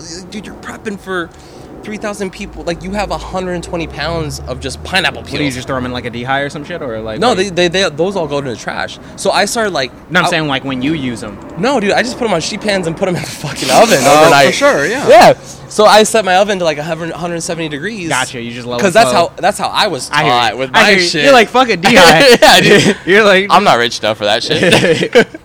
but like I literally just like I had like six sheet pans and I just like stacked them, you know, this way, that way, this way, that way, and I just Bet. lined them up and I just let them go overnight. And you you know pull them out the next day and like some of them were a little bit more moist than other ones, and I was just like those bottom boys. I was yeah, and I was like you know this may fuck up my whole smoke, and I was You're, like you're willing to experiment. fuck it, man. I mean if you're You don't know until you know. you got to, man. know But that's know. where like that like pineapple rind smoking stuff kind of came from. Was like that Dan Barber like, okay, so if Dan Barber's gonna use a whole cow, what can I do to mirror that? What can I do in my personal life, in my little bubble, in my spectrum? Can I do to help the earth, to help whatever the fuck you want to help, to help Mother Nature, to help you know the con, whatever you want. To Yo, to Logan. Yo, what you're gonna do is you're gonna start a product company, and you're going to sell people dried pineapple rinds to, yes! to smoke their meat, yes, dude. Because I'm telling you, man, like and you're going to fucking put root beer on them. Oh! like I'm serious, dude. You're gonna fucking like Root yo, beer and IPAs. bro. Like, Cheers. like, like, no lie. If he fucking like turns it into, I'm telling you, that's the whole reason I got into products. I got into products because you can sell to everybody anywhere. he ships international. Dude, yo, dude, I have a, I have customers like in fucking Switzerland and shit, like For the coffee? For coffee, Yes. Holy bro, bro. yo, There's a big fucking smoked meat community in Switzerland. that's yo. Swiss people are on everything. dude. They're on Yo, some other shit. They're on everything. They're buying my coffee. They're fucking still using silver and gold money. Like they are plugged into everything. God. But in any case, though, man, turn that shit into a product. Like I'm telling you, if you you sell people pineapple rinds and show them like tutorials how to fucking smoke, Oh my Bro, god. that was like. that's the hack, man. But when when I started throwing those pineapple rinds into the fire and like it like and it created sm- and it's created white smoke and not black smoke. Yeah. And I remember sitting back and just being like, "Fuck, man!" Like that was like the first time I had like a like an epiphany since you, You know like, the up. fried chicken Mm. because I was just like like fuck like man like I'm doing something. Wow. Like, it was it was one yeah dude now and it's little shit. the next next level. What about infusing coffee into it? I mean, if you want to give me a bunch of beans, Dude, I can fucking give you whatever you want. Like when it comes like- to that coffee stuff, man. I feel it would take a lot of beans to fucking get that fire going. We'll see what's up. And I also, Now, get, I also how, get how much of it is, is, is it beans or actually spritzing? oh for the for like the the smoking. Yeah. So with smoking meats, it depends on what we're doing. So like usually, I've actually become more of a spritz person than a mop person, which I mean is like a subculture in like smoking meats. It just depends on where you're at, man. And if I do like like say I do like pork belly, that gets mopped because it's just it's just the It's just the nature of the beast. and it's a shorter amount of time. Right. And it's the same thing with like chicken. I mean, that spritz is not gonna really penetrate. no, It's got- no, yeah. no.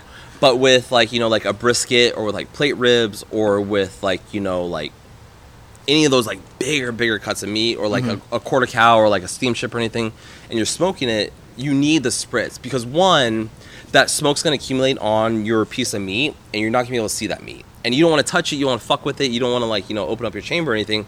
So that spritz is gonna like clear, literally that residue. Are off you of it. spritzing through a hole in the the grill? Like, Oh no, I I, I You lift I it mean up some some people do. Some people are really no. I open that bitch up and I'm just That's intense. You you I didn't th- that's a I didn't know that was a thing. Good for you. I'm just man. curious, like, yeah. But there's, I mean, there's also people though that like will only spritz maybe like every like hour and a half, two hours. Like, nah, I'm about that 'Cause, spritz like, life, yeah, dog. it's You gotta Like, make it count when you do yeah. open it. you Yeah, can't just yeah, open. yeah. It's like No, man, and that's why I mean that's why we have the thermometers too. Exactly. Because, like, I That need way you to don't have to know. open it, you yeah, know, I need yeah. to know where the heat and like I'm.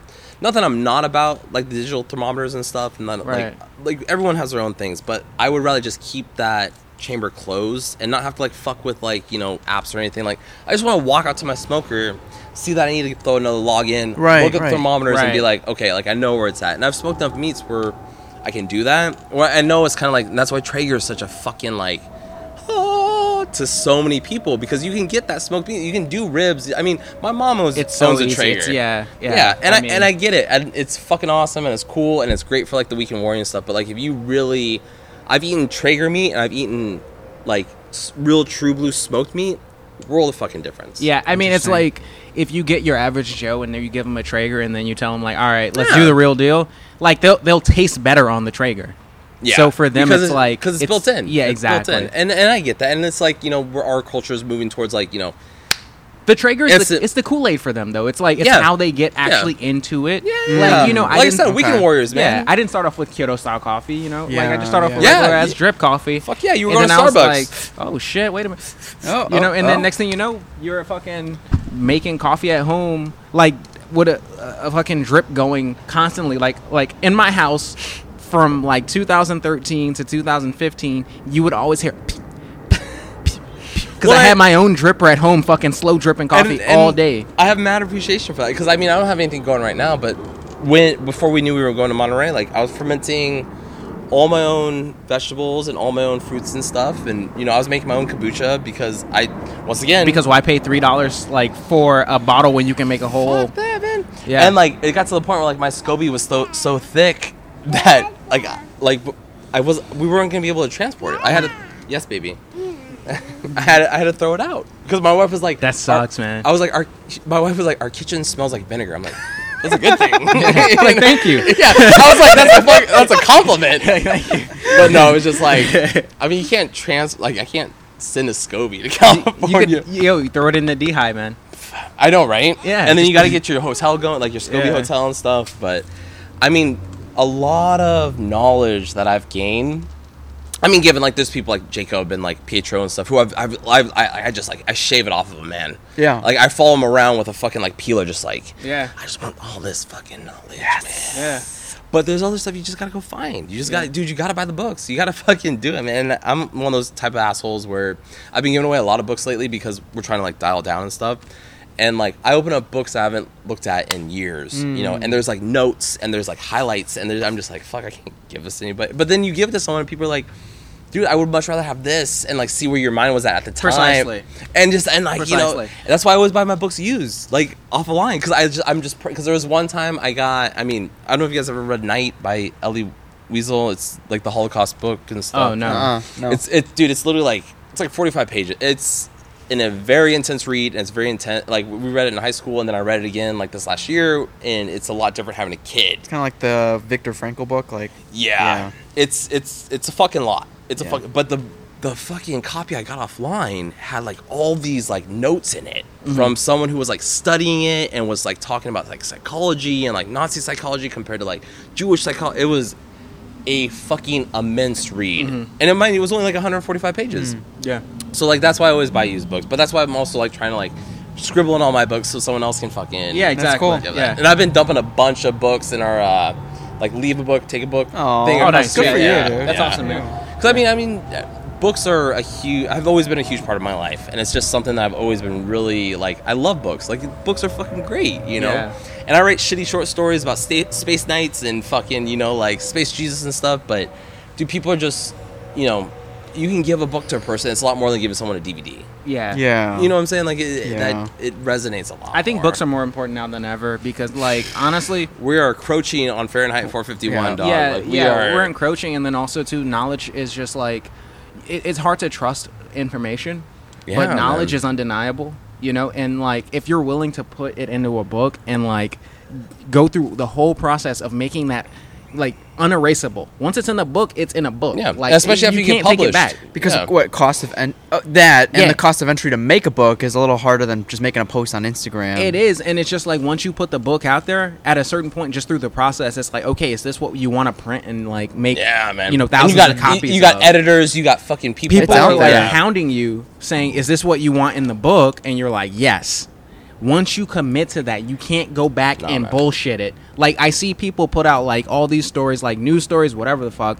On They- Instagram, they on get Facebook, it wrong. like, yeah. and then they just go and erase it and it's You like it never see- fucking happened. You always see it on the bottom of like the the the the articles and stuff where it's just like asterisks. Like, asterisk blah blah blah. Yeah, We, we fucked up. Like exactly You know, we fucked up. It was uh 2 plus 2 is 4 not 18 you know what i'm saying? And it's just like some shit where it's right now it's so easy with digital media to just like absorb it this shit out and and there. not absorb the right thing. Yeah, and like the first story will reach more people than the correction. Mhm. So it's like you people have abused. Uh, I'm gonna ask for forgiveness instead of permission. They've abused that model. Oh. They've abused that model, and now I don't trust a fucking thing, man. I don't trust a thing. Like, it's a tough thing to hack. dude, like the only thing I trust now is just like my own wisdom from being on this planet for 32 years and saying, okay, I know it sounds like bullshit, and I know it doesn't sound like bullshit. Right, So, right, right. like I'm gonna go with that, and I'm just gonna be a person who is willing to give a person the benefit of the doubt, but at the same time Mhm. not be a sucker, Yeah, yeah. and then just take it from there, and just like know that you know you have the right intentions as far as like trying to square everything out. And things get like oversaturated too right now you know because you know everyone wanted to cry for amazonia and everyone w- wants to cry for everything else like i mean where's the cry for the bahamas man Yeah, exactly. the like Bahamas the are- Bahamas are, erased. the bahamas are literally Erased. well and the reason why it hit so strong oh, child. and the reason why the bahamas hit so hard for us is because before this monterey job came up I know we got to just switch the feet, okay? Um, we were actually looking into. I was actually wanting to transfer to Baha Mar, which is a huge. She's got two right ones. I know. I was telling her, though. Just let her, just let her do it. This one's looser. Um, we were actually looking to go down to the Bahamas, and Hyatt was gonna like pay the full thing a couple months ago, and it just wasn't the right time. My chef was like, you know, like, high f- come on, man, give the guy a high five. She's like, nah, Maybe next sucker. But uh, we thought we were moving down to the Bahamas like three months ago, um, because there was like a job opportunity with Hyatt and stuff, and things fell through. It just wasn't like the right time. They didn't. They weren't offering enough money, and so we were just like, okay, put it on the back burner. Then Monterey came up, and then literally like three days ago, it was 18 feet underneath the fucking water. Mm, yeah, man. And I was just like, man. And you see these. You see these people who are hiding in attics and shit. I was like, yo, I'm not trying to like do that to my kid, man. Like, it's one thing if I go and do that, like Yeah, it's, it's that's a dope whole and shit. Yeah, yeah, yeah. Like I can survive on fucking peanuts and you know, piss. But my kid, I Yeah. mean, my kid needs to live a life. You know, and that that the whole situation in the Bahamas too, like, kind of highlighted something to me, which is like, so there are militias forming in the Bahamas to make sure that people are Yeah, not dude. stealing It's things. getting- it's getting fucking- crazy. Like, Oh. like, like there are militias forming of residents in the Bahamas, making sure that no one's Wow. getting robbed because there's chaos. Like the Bahamas were uh, destroyed, so there are people who are like Mad Max do or die. And better mind- you than me. And mind you, the Bahamas, I mean, w- like only has maybe like sixty thousand people. Exactly. at any- any it's not like a. It's not like. no, you know- and ten thousand of those are are fucking uh are like tourists. Yeah, and then you have one like a lot of retirees, all kinds of stuff, right? Yeah, man. But in any case, they're forming militias down there to keep stability. Wow. And like Mhm. the thing that like you know, and you can feel however you want about this particular thing, but I'm like, yo, dude, don't fucking touch the Second Amendment because it's like if shit hits the fan, I'm not trying to give up my right to protect myself, my No. family, my friends, like all that shit, man. You got to be able to cap them. That's You- why I keep a fucking uh, baseball bat. next you gotta be able to form a protective unit that keeps to. the fucking peace because you don't know what like we're we're on a rock that is going around a star yeah, you're, yeah. okay like flying at the speed of like like we're we're, we're, Like- we're, we're flying super fast Yeah. okay around a star and you just don't know what the fuck could happen And Like- I and I hate like I hate. I mean, I love Joe Rogan, and like a lot of people. Have Oh, really yeah. But like Joe Rogan put the best. We are literally just evolved monkeys Fucking aliens. on a fucking organic spaceship that Yeah. is Floating literally just space, yeah. That is literally the only reason we're here is because the sun is bigger than us. Yep. And because we just got trapped in the fucking the pole Orbit. of the orbit. That's the only fucking reason, dog. but like, if the sun just hiccups like oh, we're all dead. like all of a sudden right all of a sudden it's like I'm or even wait- worse because I'm waiting like, for that. yo, I'm 'cause- really yo, praying for that. dude, dude because being dead is actually better than what could happen which is oh it just fucks up all of our telecommunications and we're just like in a mad max situation where it's like dog eat dog I mean, I Get a puppy. wouldn't mind. Get a puppy. it would be interesting Yeah. but My buddy Aaron, uh, my really good friend Aaron, I used to wrestle with. He's a lieutenant in the United States Navy, and I went to him with, to Comic Con, and we were, you know, we were waiting for tacos, and he's very, you know, very right wing, very like, you know, Oh, okay. mil- military is like, you know, Yeah. military is life, and I, and I get it, like, i get it man dude, you need people like that, like, because I do not have a big enough dick to go get on that fucking battle line. I really don't. Like, as much as I fucking think I'm tough, but he was telling me because I, you know, you start asking those questions, just like, fuck, man, like, you know, do you like Trump? He's like, yeah, no, fuck, no. Like, Oh. no- yeah, don't pump, don't, don't pump attention. But he was like, no, he's a fucking idiot. He's like, but I will tell you what. he's dropped less bombs than Obama did. Yeah. I was like, that's real shit. But then he started going into like, you know, to talk about war, and I was like, well, you hear all this shit going on with Sudan and like, you know, Korea. I was like, how? I was like, Aaron, how worried should I be about Korea? And like he started like laughing, and he was just like, dude, that's. Fu-. He's like, Korea ain't worth shit, man. He's like, you should be worried about fucking China. He's like, China's building islands in the Pacific Ocean so they can watch us. dude he's he's he's not even right about that though like like i mean he's he's right about that in terms of that's what they're doing but here's what you should really worry about the dollar Well, yeah, I mean, we should all be fucking because the, the moment, dollar's collapsing Well, because the moment that goes to Yeah, fucking shit, dollar's it's all gonna be, Yeah. dude. It's all gonna be fucking. the dollar's collapsing like as a world standard reserve currency the Because you gotta think. I mean, that's so- what we all depend on. man. exactly the stability It- of it's that it's and it's Fucking wild, paper. And it's not even a paper anymore. you know It's it's a it's a it's a it's Google a- it's- it's- transaction. yeah it's a, uh, a a a ledger entry yeah, man. and you know Credit and debit. Yeah. here's here's one of the crazy things that was and you and like, how much money do you think in your lifetime have you've used with that? How many times have you used your debit Oh, card? so all so the much. frickin' how much? time. But how much money in whole? Like between you know the fi- the four hundreds, of us. Hundreds of thousands thousands, dollars. hundreds of yeah, thousands. hundreds of so like say like say like just like you know like there's a hundred thousand dollars sitting between the four of us on our debit cards right Mm-hmm. and we've we've used it back and forth for the last like three years no i ain't never seen a dollar of that Mm-hmm. i've never seen a piece of gold or a piece of back- silver yeah, it's back not real forth. man it doesn't exist not real. it's a fugazi yeah i will tell you what like everyone wants to hate on like you know wolf of wall street but like dude the moment um what's his name uh they keep getting- DiCaprio or uh, No, uh, uh, Jordan Belfort Jordan Belfort. No, no, I'm not even talking about that. His his mentor. Fuck, what's his name? Ah, homeboy. They're sitting in the, the thing. and The he's like- restaurant. yeah, and it's Uh, uh, what's his name? Fuck, I don't know his real name. anyway though What? Yes. yes, yes, yes, yes. Matthew McConaughey. oh, I- Matthew I was Mc- thinking of his the real guy's name. No, no, no, name. no, no, no, no. Matthew McConaughey hit it on the fucking hand, man. It's all fucking fugazi. It's all in the fucking either, man. yeah yeah all fuck. And so like anytime I like, dude, my wife makes so much fun of me because she's like, oh, this, this. I'm like, yeah, it's because it's a fucking fugazi. It's all fucking out there, man. It's all it all but it's exists the in the truth ether. but it's the truth like think about it There's so much shit that happens that we don't see in the fucking like for like, because like you think back, okay, this is gonna this is gonna get really fucking weird. This is gonna get out there. So you think back in like the 1800s, right? You know, Salem witch trials, right? Chick was fucking hot. Chick was had huge tits, fucking great piece of ass. la, la, la, la, la. Yeah, I know. But she Right, was right. she was fucking burned at the stake because like they thought because she was a witch she looked sexy. Like that like that was a big part of being If a fucking if you, witch. If you deviated, like there, uh, yeah, there's If this whole thing like if you're a temptress, like blah blah blah. If yeah, you deviate and if from you the norm, boil it down, man. Yeah. There's shit happened because sh- like and shit wasn't seen.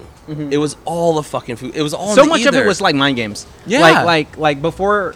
I mean, even now it's mind games, but even back in the day when people were like really like kind of stupid, like as far as like their sophistication, you could just trick people. Like there's this idea that if you went back, like you really, stole my you stole my dog. No, Like- that's like- been my dog the entire time. You just had him for a little bit. like if a really yeah, like if a, if a really good magician went back in time, he could start a religion. And I like, you know what I'm saying? and I hate Family Guy. Like like oh, with the Jesus thing, where he's like, Yeah. but it's real shit. it's It's real real shit, shit. yeah. You can just get fucking faster with your hands. But you here's can the take thing, though. people for a lot of fucking thing, and it's still the same thing you you see nowadays. it hasn't changed. You're selling a product. It hasn't changed. Everyone's selling a fucking product, and it doesn't matter if it's like actually has like a dollar. Like No. And with you know Instagram and Facebook and all this other shit, and like these Instagram mo- and like God bless. I feel their like souls. Instagram is like, Dude, if I was a woman- key, because we've mentioned trials. we've mentioned it so many times. I feel like Instagram is like low key the mind control center of our our existence right But now. But that's the thing. It's like we're not all of us. We're not trying to push anything on anyone. Nope. We're just spreading good vibes out there. We and are. If anyone is attracted to that, that's all they, they can. Well, they're you know, well, they're welcome. But like, we're not pushing anything. No agenda. No, no, no, no. not- that- You but there's like there's there there, there what there's a tendency for people to just do it anyway. That that's what people call like when you talk about like sheep behavior or herd mm-hmm. behavior. sheeple. There's like just a tendency for people to just do it anyway, even though no one's forcing you to do it. Wake the fuck up. Yeah, there's you know it is what it is, man. You know that's I mean Dude, in 1987, there was a man, Andre. I always want to say Arlovski because that was the fighter, but it was Ar Arowski. He that's so close. he did a social experiment. He stood in front of a, a red door. He stood in front of a red door in the middle of Mos- Moscow. Stood there for like three hours. After three hours, someone got in line behind him. Didn't know what the fuck. And he was people on- just lined the fuck up. Dude, after eight hours, there was 180 people behind him, waiting for nothing.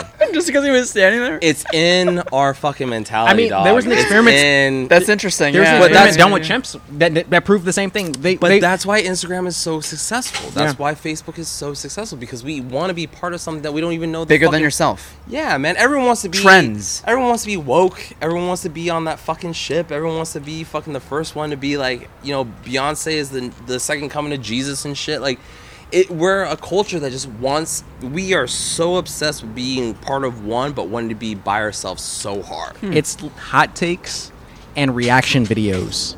And vines. Hot takes That's all. That's all it is. because you just want to know what the fuck other people think. You're just like, man. oh, how should I feel about this? It's like uh, the Dave Chappelle joke when um, he talks about after already- Hurricane dude, I already- Katrina. yeah, I already know where the and they were like interviewing Ja Rule. He's like, "How am I supposed to feel about this?" Oh, let's ask Ja Rule. Like, who the fuck cares what Ja Rule has to say about the? You know, it's but like it's still gonna go out there. exactly. And that's the thing, like, I mean, you see, everyone sees the hashtags and shit. That's why, like, dude, I hashtag my shit on the fucking like left spectrum because I don't, I don't fucking. Yeah, you don't care. give a shit. I don't fucking. Sponsor me, 7-Eleven. care. Dude, that's all I fucking want, Dude, I don't I just want free shit. That's all I want. I'm not. I'm not looking for like a paycheck. No, I want free firewood that I have to spend sixty bucks on every time I smoke meats. I want fucking free meat that I have to spend sixty bucks on every time I smoke meat. Give me some fucking dried pineapple. I got You you, know what dog. saying? While I you're get that at shit. it. I get that shit Dude. free. I got that shit free. In five years, you're gonna have some Ryans going. I swear Yo, to he's God. gonna have fucking coconut husk. He's gonna have like dude. If I could find him here, Yeah. I would fucking. Ha- Well- coconut husk is that shit. if I could find him for free, that's the Yeah, thing. yeah, yeah. Because I get the pineapple rind. move to Because that was actually the original thought I had. I was like, oh, dude, fucking pineapple's hella dry. Like you have the fucking husk. Like, dude, that shit lights like a motherfucker. Yeah. And I was like, there's no pineapple in Chicago. Yo, before you know, it, I mean, was like, like weed's gonna be gotta, like- legal here next year, so uh, Big we're fucking just gonna be ass. smoking meat with weed. Some smoke. We're just gonna be smoking it with weed. Like, it's- Man. that's just gonna be crazy. Like when it's legal here. yeah, I got like eight pounds of butter in my fridge. So oh, don't shit. you I should have brought some edibles for you guys. I'm sorry. Damn. Damn. Oh, I got like 20 edibles in my. Oh, there, there, Yeah. there If you guys want one before you leave, let me know. Like, Um, good segue into creative freedom. When you're building your team where here or in Monterey, all right, how, how what are you looking for? What what qualities are you looking for? Do they need to be tra- like classically trained? Do they? No, what what do they no. need? What what are you looking for when you're when you're training? common sense. Hmm.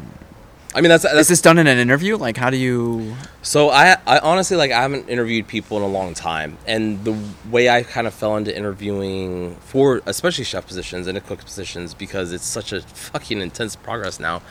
When I was in Louisville, and I remember when I fired somebody, I had 32 interviews for a breakfast cook position. And and this is I mean, I'm not talking about being like a CEO of Google. I'm not talking about like no, you're making twelve dollars an hour flipping fucking eggs, and I have to do right. fucking 31 interviews. Like, what the fuck is going on? But you start meeting people, and, and like, ha- given half of them, I would interview, and then their background check would just be fucked Oh. up, you know. And I'm not want to talk about it because like I got my own It is bullshit. what Sure, is, sure, right? sure. Yeah. You but you have a criteria that you have to. hit I to. don't.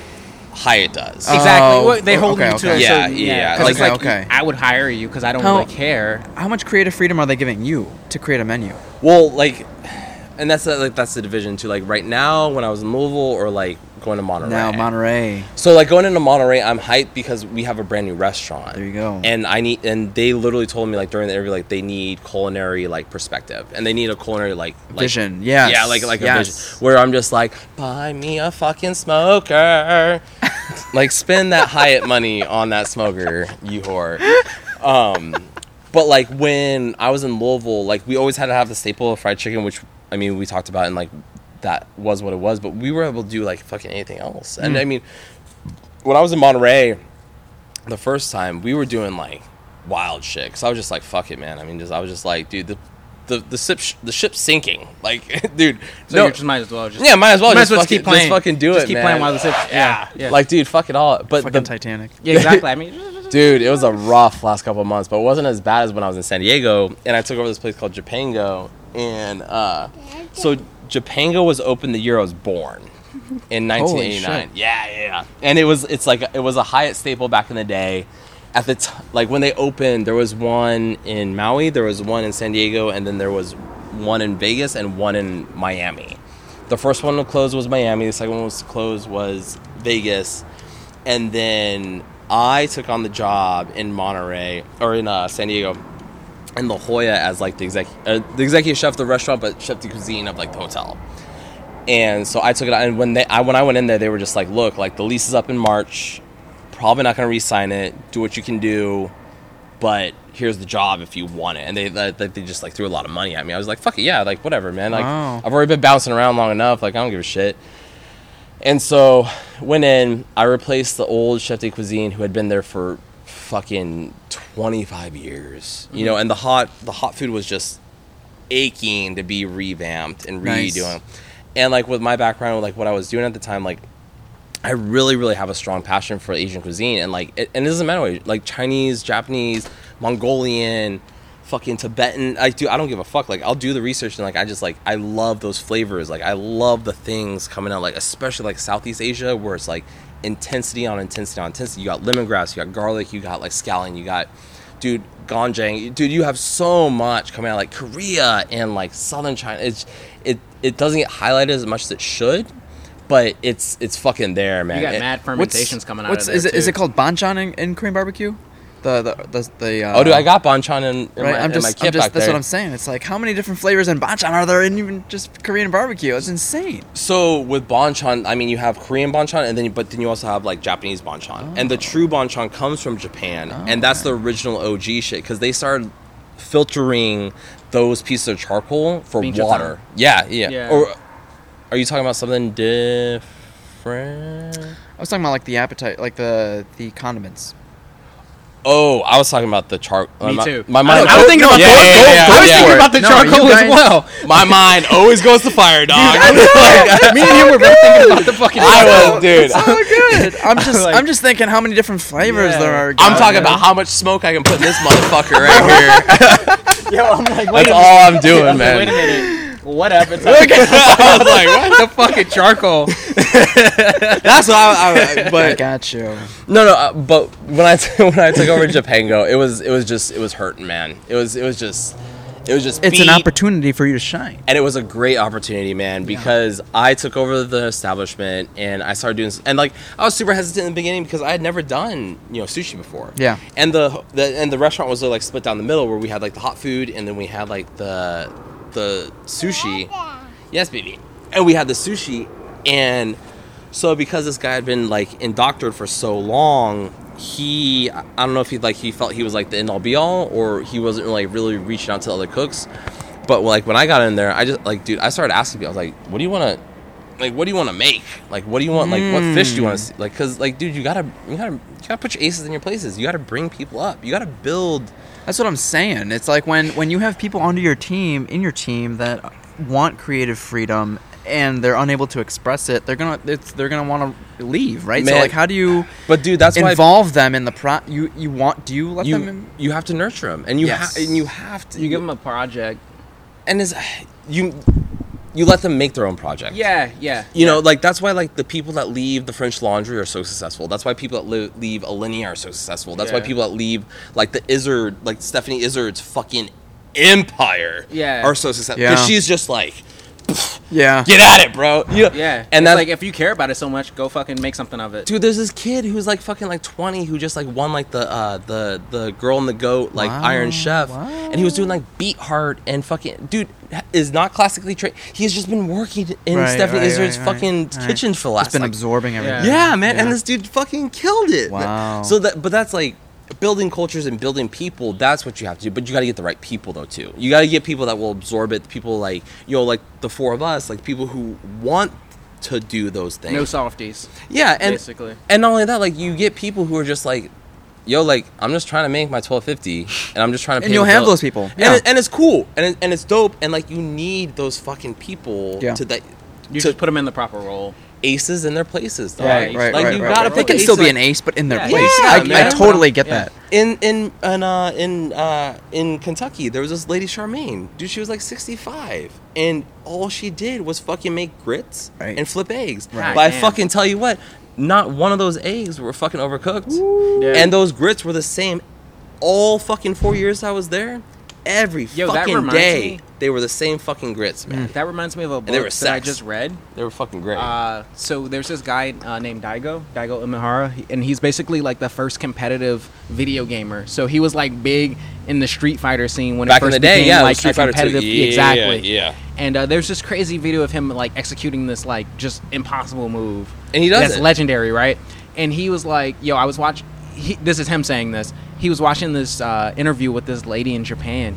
Who was making dumplings? And you know, Japan has like an old, con- you know, like an Oh, old man. culture. That old that So her family legit has been making dumplings in the same restaurant for 500 years. Oh, I call shit. it that old boy shit, dude. Dude. That- it's it's it's it's it's old boy she's shit. she's legit holding down the family recipe for 500 years of making dumplings and they go and they ask her what's the hardest part of your job and she's like making sure that the dumplings taste the same every fucking day Oh man. she's like every day i have to make the same dumpling taste the same Dude, way And no bullshit, like leading off of that and like talking about like San Diego and the place that I took over. So I walked in there, right? And dude, these guys looked at me like I was fucking like insane. And like at that point, I've been to enough places and I knew what I was doing. So like I walked in, I had like a notepad, and I just, I dude, the first like week, I just stood in the corner, just like taking notes, just like you know, not They really hate like it when you do that I Of your know. staff. they hate it when yeah, you do yeah, yeah, and just like not really like you know like not really talking to a lot of people. Like yeah, interacting. You know, like I I, I was brought in, I was introduced. Like you know, like obviously I don't look the fucking The greatest. part. I look like a fucking homeless person for real, and so I was just taking notes and just like notes about people.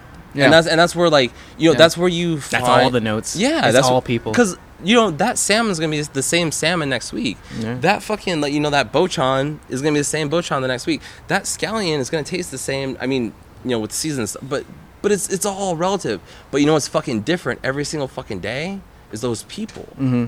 And if those people have a bad day, Mm-hmm. or if those people are fighting with their wives or their spouses, or and it comes from the same place with me and Alani and Anna, you know, it. it It'll change the taste of your food. Mm-hmm. It'll change the passion that goes into your food. yeah And that's the thing. Consistency is literally the number one thing. Mm-hmm. You ask any chef, you ask any person, you ask anyone that's passionate about food, consistency will become yeah the first thing. Mm. Because if you can't, yeah, everyone makes good food, but can you do that 365 days a year? yeah Can you make the same dumpling Exactly, for yeah. 500 years? yeah it's so funny like Not a lot of people can. when, when when I was a, a, a trainer at uh, a really popular cafe, like the second largest cafe here in Mhm. Chicago, that was my job before I left and started my own company. You could tell who was steaming the milk properly And who for the wasn't, yeah. cappuccino Based on the sound, right? by listening, By listening, yeah. and yeah, I can yeah, only yeah. hear out of one ear. Wow. Okay? And I'm like, fuck One of outta your here. gang?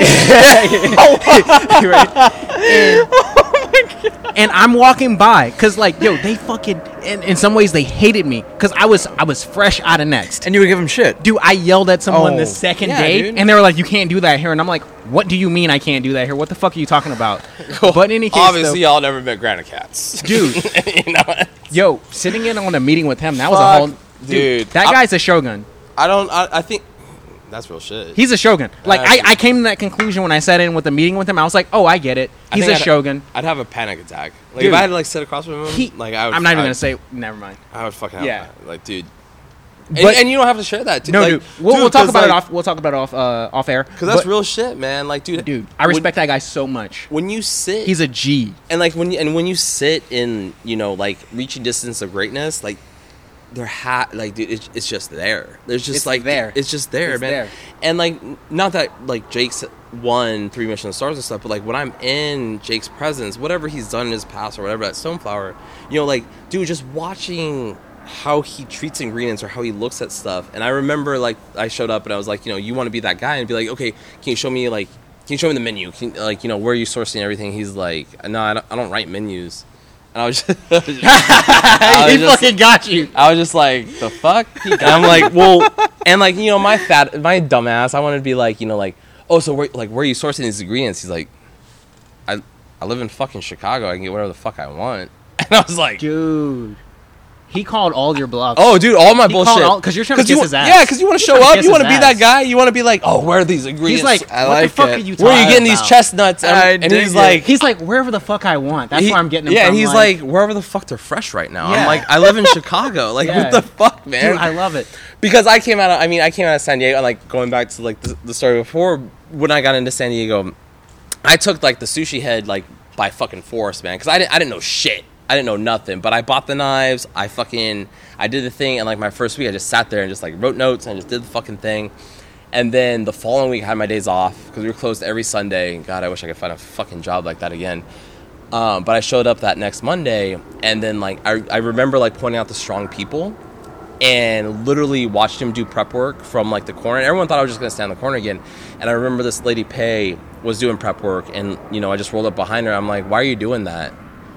And she was just like, "What? What? What, what are you talking?" I'm like, "Why are you pulling the pin bones out on the left hand side with your right hand, then then pulling them out on the right hand side with your switching right hands hand?" every time. Yeah, and I was yeah, just, I was like, that's a waste of time. I was like, why? She's like, well, if you pull it this, well, and at first she was just like, oh, it's just you know how I was. Talking I'm like, no, like, nah, dude, like, why, like, why, like, why, why, why? Tell me why. And and she was like, no, like, I pull them this way because if you keep going back and forth, it creates a level flesh where you pull the pin bones from. And when you're doing a whitefish, like, like, uh, like, uh, uh what's that? F- God, man, I've been out of the sushi game for so long. Um, Albacore. Madai, uh, no, it starts with an H. Fuck, like I'm. Hamachi. Yes, hamachi, and and, ha- and we sold a lot of hamachi in San Diego because we used to get it fresh off the boats. She's pulling. So she's pulling a hamachi bone in two directions. Yeah, each and well every other pin bone. So Every other pin bone, yeah. she's going left, right, but or right, she, left. But she's going as fast as the dude next to her, Justin, who's just pulling him like one way. Oh, But- Wow. she's putting the. But Justin's flesh looks all like, which in any, which literally any other place on the face of the planet, is, It wouldn't matter. It's great. It's fucking awesome. But Pays was just like glass, Wow. dude. And I was that moment. That's when I just like scooped her up, and I was just like, hey, You. Hey. And every time I and there was this other guy, John. There's a, other this guy, Solomon. These people that you just like, people who weren't being highlighted and people weren't being like asked the questions that they needed to be, like for last like 25 years.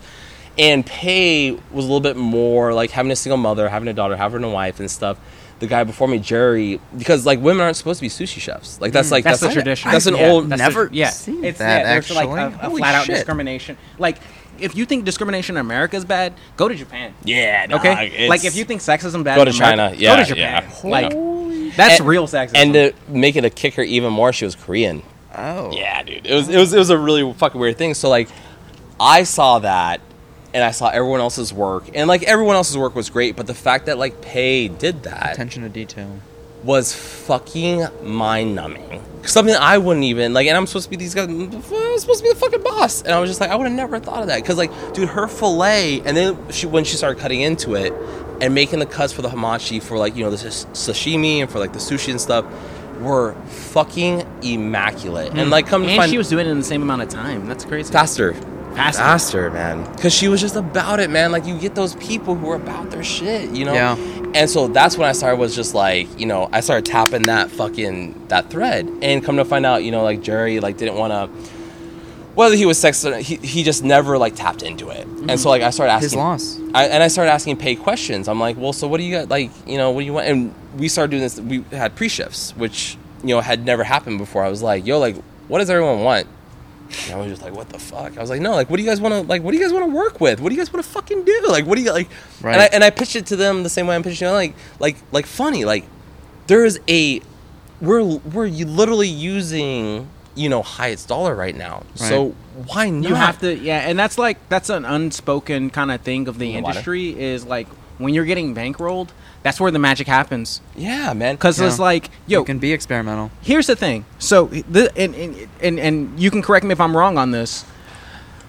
The differentiator, if you're on that dollar, if you're on that long dollar, is the people who decide like, oh, go ahead and eat out and do bullshit, and then just like give us a receipt, and then we'll cash you out on that. Just like fuck around on the dollar, Expense versus support. people who are like, yo, let's put you to something that you actually want to fucking do. And it's gonna be on the dollar, but you have to actually do something with it. Right. And that's the differentiator between like what fucking moves and what doesn't. It can't just be fucking fluff, man. It- it- Exactly. It, can't. It- Like- you got to come back with something out of it. because it's like people will put investment into like culinary like and they're like artistic because at the end of the day a chef is an artist you know like in their soul they're an artist Man. that's why there's a razor edge between fucking going pro and, And just be- being in skid row Yeah. because it's the same shit it's the same shit that like makes artists like fucking junkies it's the same spirit You, you need that. You need that high. You, you want that like high because like, dude, the they're aesthetic people Absolutely, and the and that's why like you know that's why I started smoking meats. That's why I started going to Stoneflower because the high I get from people being like, "Fuck, dude, like, yo, this is the best brisket I've ever had in my fucking life. Like, this is the best fucking pork belly. This is the best ribs I've ever. they're chasing beauty Yeah, like, man. that's it Oh. man that's And- it they're just chasing beauty and when I do it at the Hyatt, I'm doing that, but for like four thousand people. So out of that four thousand people, like, yeah, one But they're faceless. undone. And my GM in Kentucky put that to like put nose to fucking grindstone one day where like you know we were going through like a tough time we were getting like some bad reviews and like Medallia and that kind of shit and so we had a meeting and she was like yo you need to tell them to get their shit together. I was like what, I was like, what the fuck you want me and this was like when i was like on my cusp i was like we're just fucking doing what we can. We're like because after i got like that that article and stuff like our, our like we were doing double amount of covers that we had done before. And i was mm-hmm. just like yo we're just trying to fuck get through the nights. Like i need i need more staff. And then you get into ftes and they won't know- let you raise the price yeah, blah, blah. yeah, yeah, yeah. There's there's it's so like many. It's yeah. an easy way to deal with that. You just raise the fucking price. Because, like you said, because there's someone in the back who's like dumping millions of dollars into like all this shit, And they just, like, they don't give a nah, Yeah, fuck. who are just like nah, And it's nah. like- and they don't care about your creativity. They don't they care don't about give nothing. No. But So- like, there's like these little hacks you have to create in house. Yeah. To capitalize off the fact that they don't give a fuck, but they're bankrolling it. and the exact i mean yeah, yeah exactly and the one thing my gm told me she's like you know this is what you need to go to fucking tell them and she was a psycho she was a micromanager she was a bitch she was just not she lived in her own at that time in that place in louisville she just like ran her own little fucking world and she was an awful person but she, She probably got it done though. but I wouldn't be the chef I w- would. I, I wouldn't be the chef I am today if She it wasn't for it done, her. But she sat me down and was just like, "Look, like you need to explain to them, this is your job, right? Everyone shows up, whether you do coffee, whether you do fucking EMT, whether you do whatever you do. You show up, it's eight hours. You just crunch those numbers. You just turn it over. You just turn over. Every person that sits down at that table is their first time at that table." every person that sits down to have that fried chicken or have that salmon or have that pork chop, that's their first time for that pork chop. You have, I don't give a fuck if you've done a million pork chops. I don't give a fuck if you've fried a million pounds of chicken. This is their first time. Make it their first time. Hmm. Let them have that first time. Yeah, I get it's your job. And if you don't like it, then go fucking flip the garbage cans. Dump. She always used to say that too, where it was like, There's a better way to go about that, though. you I know, Well, but I mean, but I, I- don't give a I fuck. Like in the in the chef industry, like I don't give a fuck is the five most important words. Like Same- as I soon mean- as someone says I don't give a fuck, you know like some real shit's It's coming. real, it's real, sure- it's real knowledge. Yeah, I'm sure yeah. a paramedic has gone through millions of chest pains. Yeah, I mean, Yeah. But it's that first person's heart attack, you know? It's Right. like right, right. It's just, it, it's that's and that that is the truth. But like with food, it's a little bit more intimate. Like it's it's someone's first dinner, it's someone's date, it's someone's Right. you know wedding Anniversary, anniversary, yeah, right, it's right, someone's right, right. birthday, and Right. you gotta remember that, man. And when you and when you do it, and when it's a job. You don't want to lose that passion because, like, yeah, everyone wants to fucking be Grant Achatz. So you, what- what you if don't you- think Grant Achatz is fucking burned out? What if you made a round through the tables? What if you're like, hey, Oh, how's it going? You know, how's your meal and things like that? So I started, well, and like I always keep harping back to like Louisville, but like what I started doing, like if shit came back bad, like so, like say like you know we sounded like a New York strip, and it was supposed to be medium rare, it comes out medium. I started saying the cookout, go apologize, go tell them you're sorry, Woo! Be accountable for your mistake, Holy shit! because why not? And you know what? The cook that I used to do that shit to, he's down at his ex Sue at the fucking Omni in Louisville. and few of them came out medium. Like Fuck yeah. as as a, just a result. Oh, dude! After that, and then we had this, I had this kid Brycey, um, out. I don't even know if that was his fucking real name. He was a he was a uh, he was a uh, not a stage. He was a um. Kids from overseas. Uh, International. yes, he was, he, but he was a stu- Foreign exchange. Foreign, ex- uh, yeah, but he was he was like a uh, fuck, dude. I don't, I don't know why the fuck I can't think of it.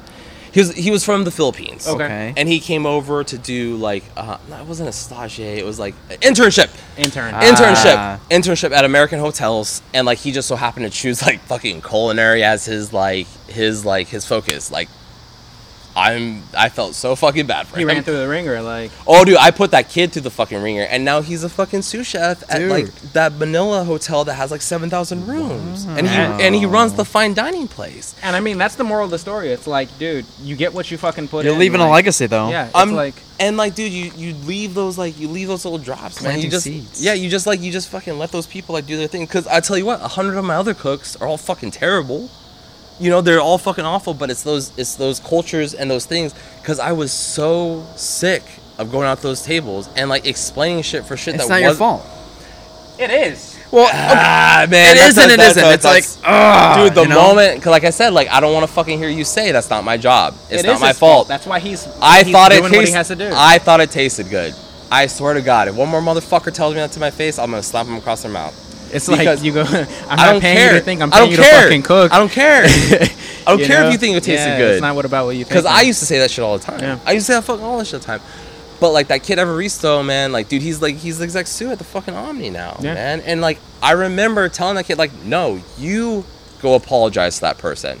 I mean, he ain't paying. We're gonna fucking comp. We're probably gonna comp his whole fucking meal. But you fucked up his night, so you need to go apologize to him. Oh. Because that's what you miss about Good being. for a- you. That's the long term win, and it, Good for th- you. That's the thing about it. That short term loss. Yeah, they'll remember that. That's the long term win. Unforgettable. That's how you win long term. Unforgettable. But you gotta you gotta build those structures, man. You gotta impart because not everyone's gonna get a, a classical training. Not everyone's gonna get Michelin star. You know, not everyone's gonna get to work next to Grant Achatz and Jake Bickelhaupt and stuff. You have to build it. If they're passionate, you see it.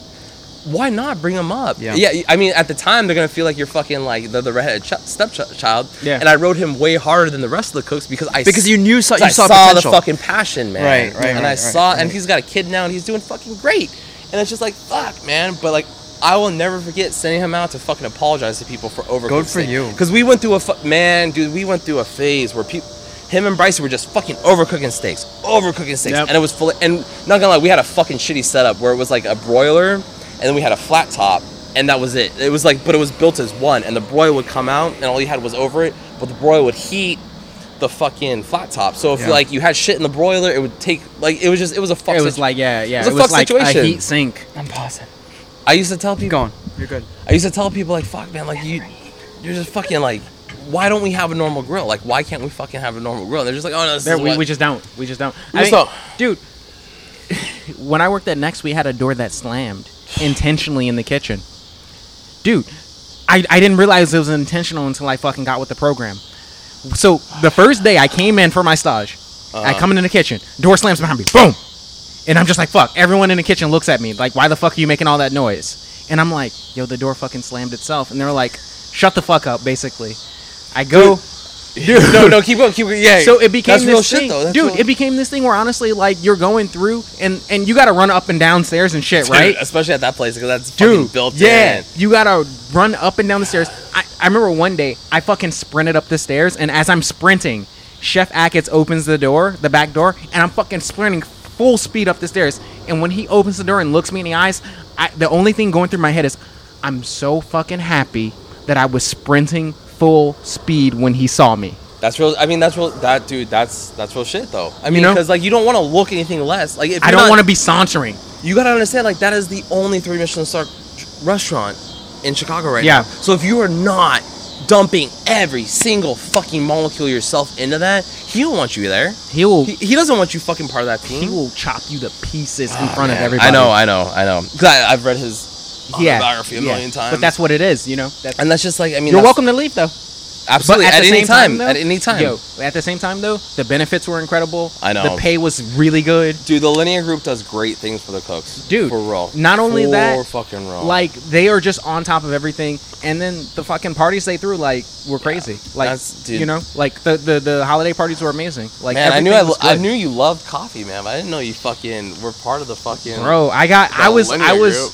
I was adopted into that world. Like God, I wasn't even planning on being there, but the opportunity popped up, and I was like, "Fuck, man, this is a real chance to nut up." Like, cause I come here and I feel completely inadequate, So it's time for me to just fucking do it. And I was like, I love that inadequacy that they make me feel. They make me feel like I'm a piece of shit. And I'm gonna just go in there and just show them all what's what's up, man. But You like know? I, like I said, it doesn't always have to be like that. it is what it is, man. You know, I, I just fucking, you know, that's how I like to do it. So I didn't realize it was already fucking Cool. six. it's six, you motherfuckers. Bro. All right, we're gonna wrap. Yo, up. it's been three yeah, and that's like after. yo, I think longest interview ever. This thing, this thing turns into a pumpkin.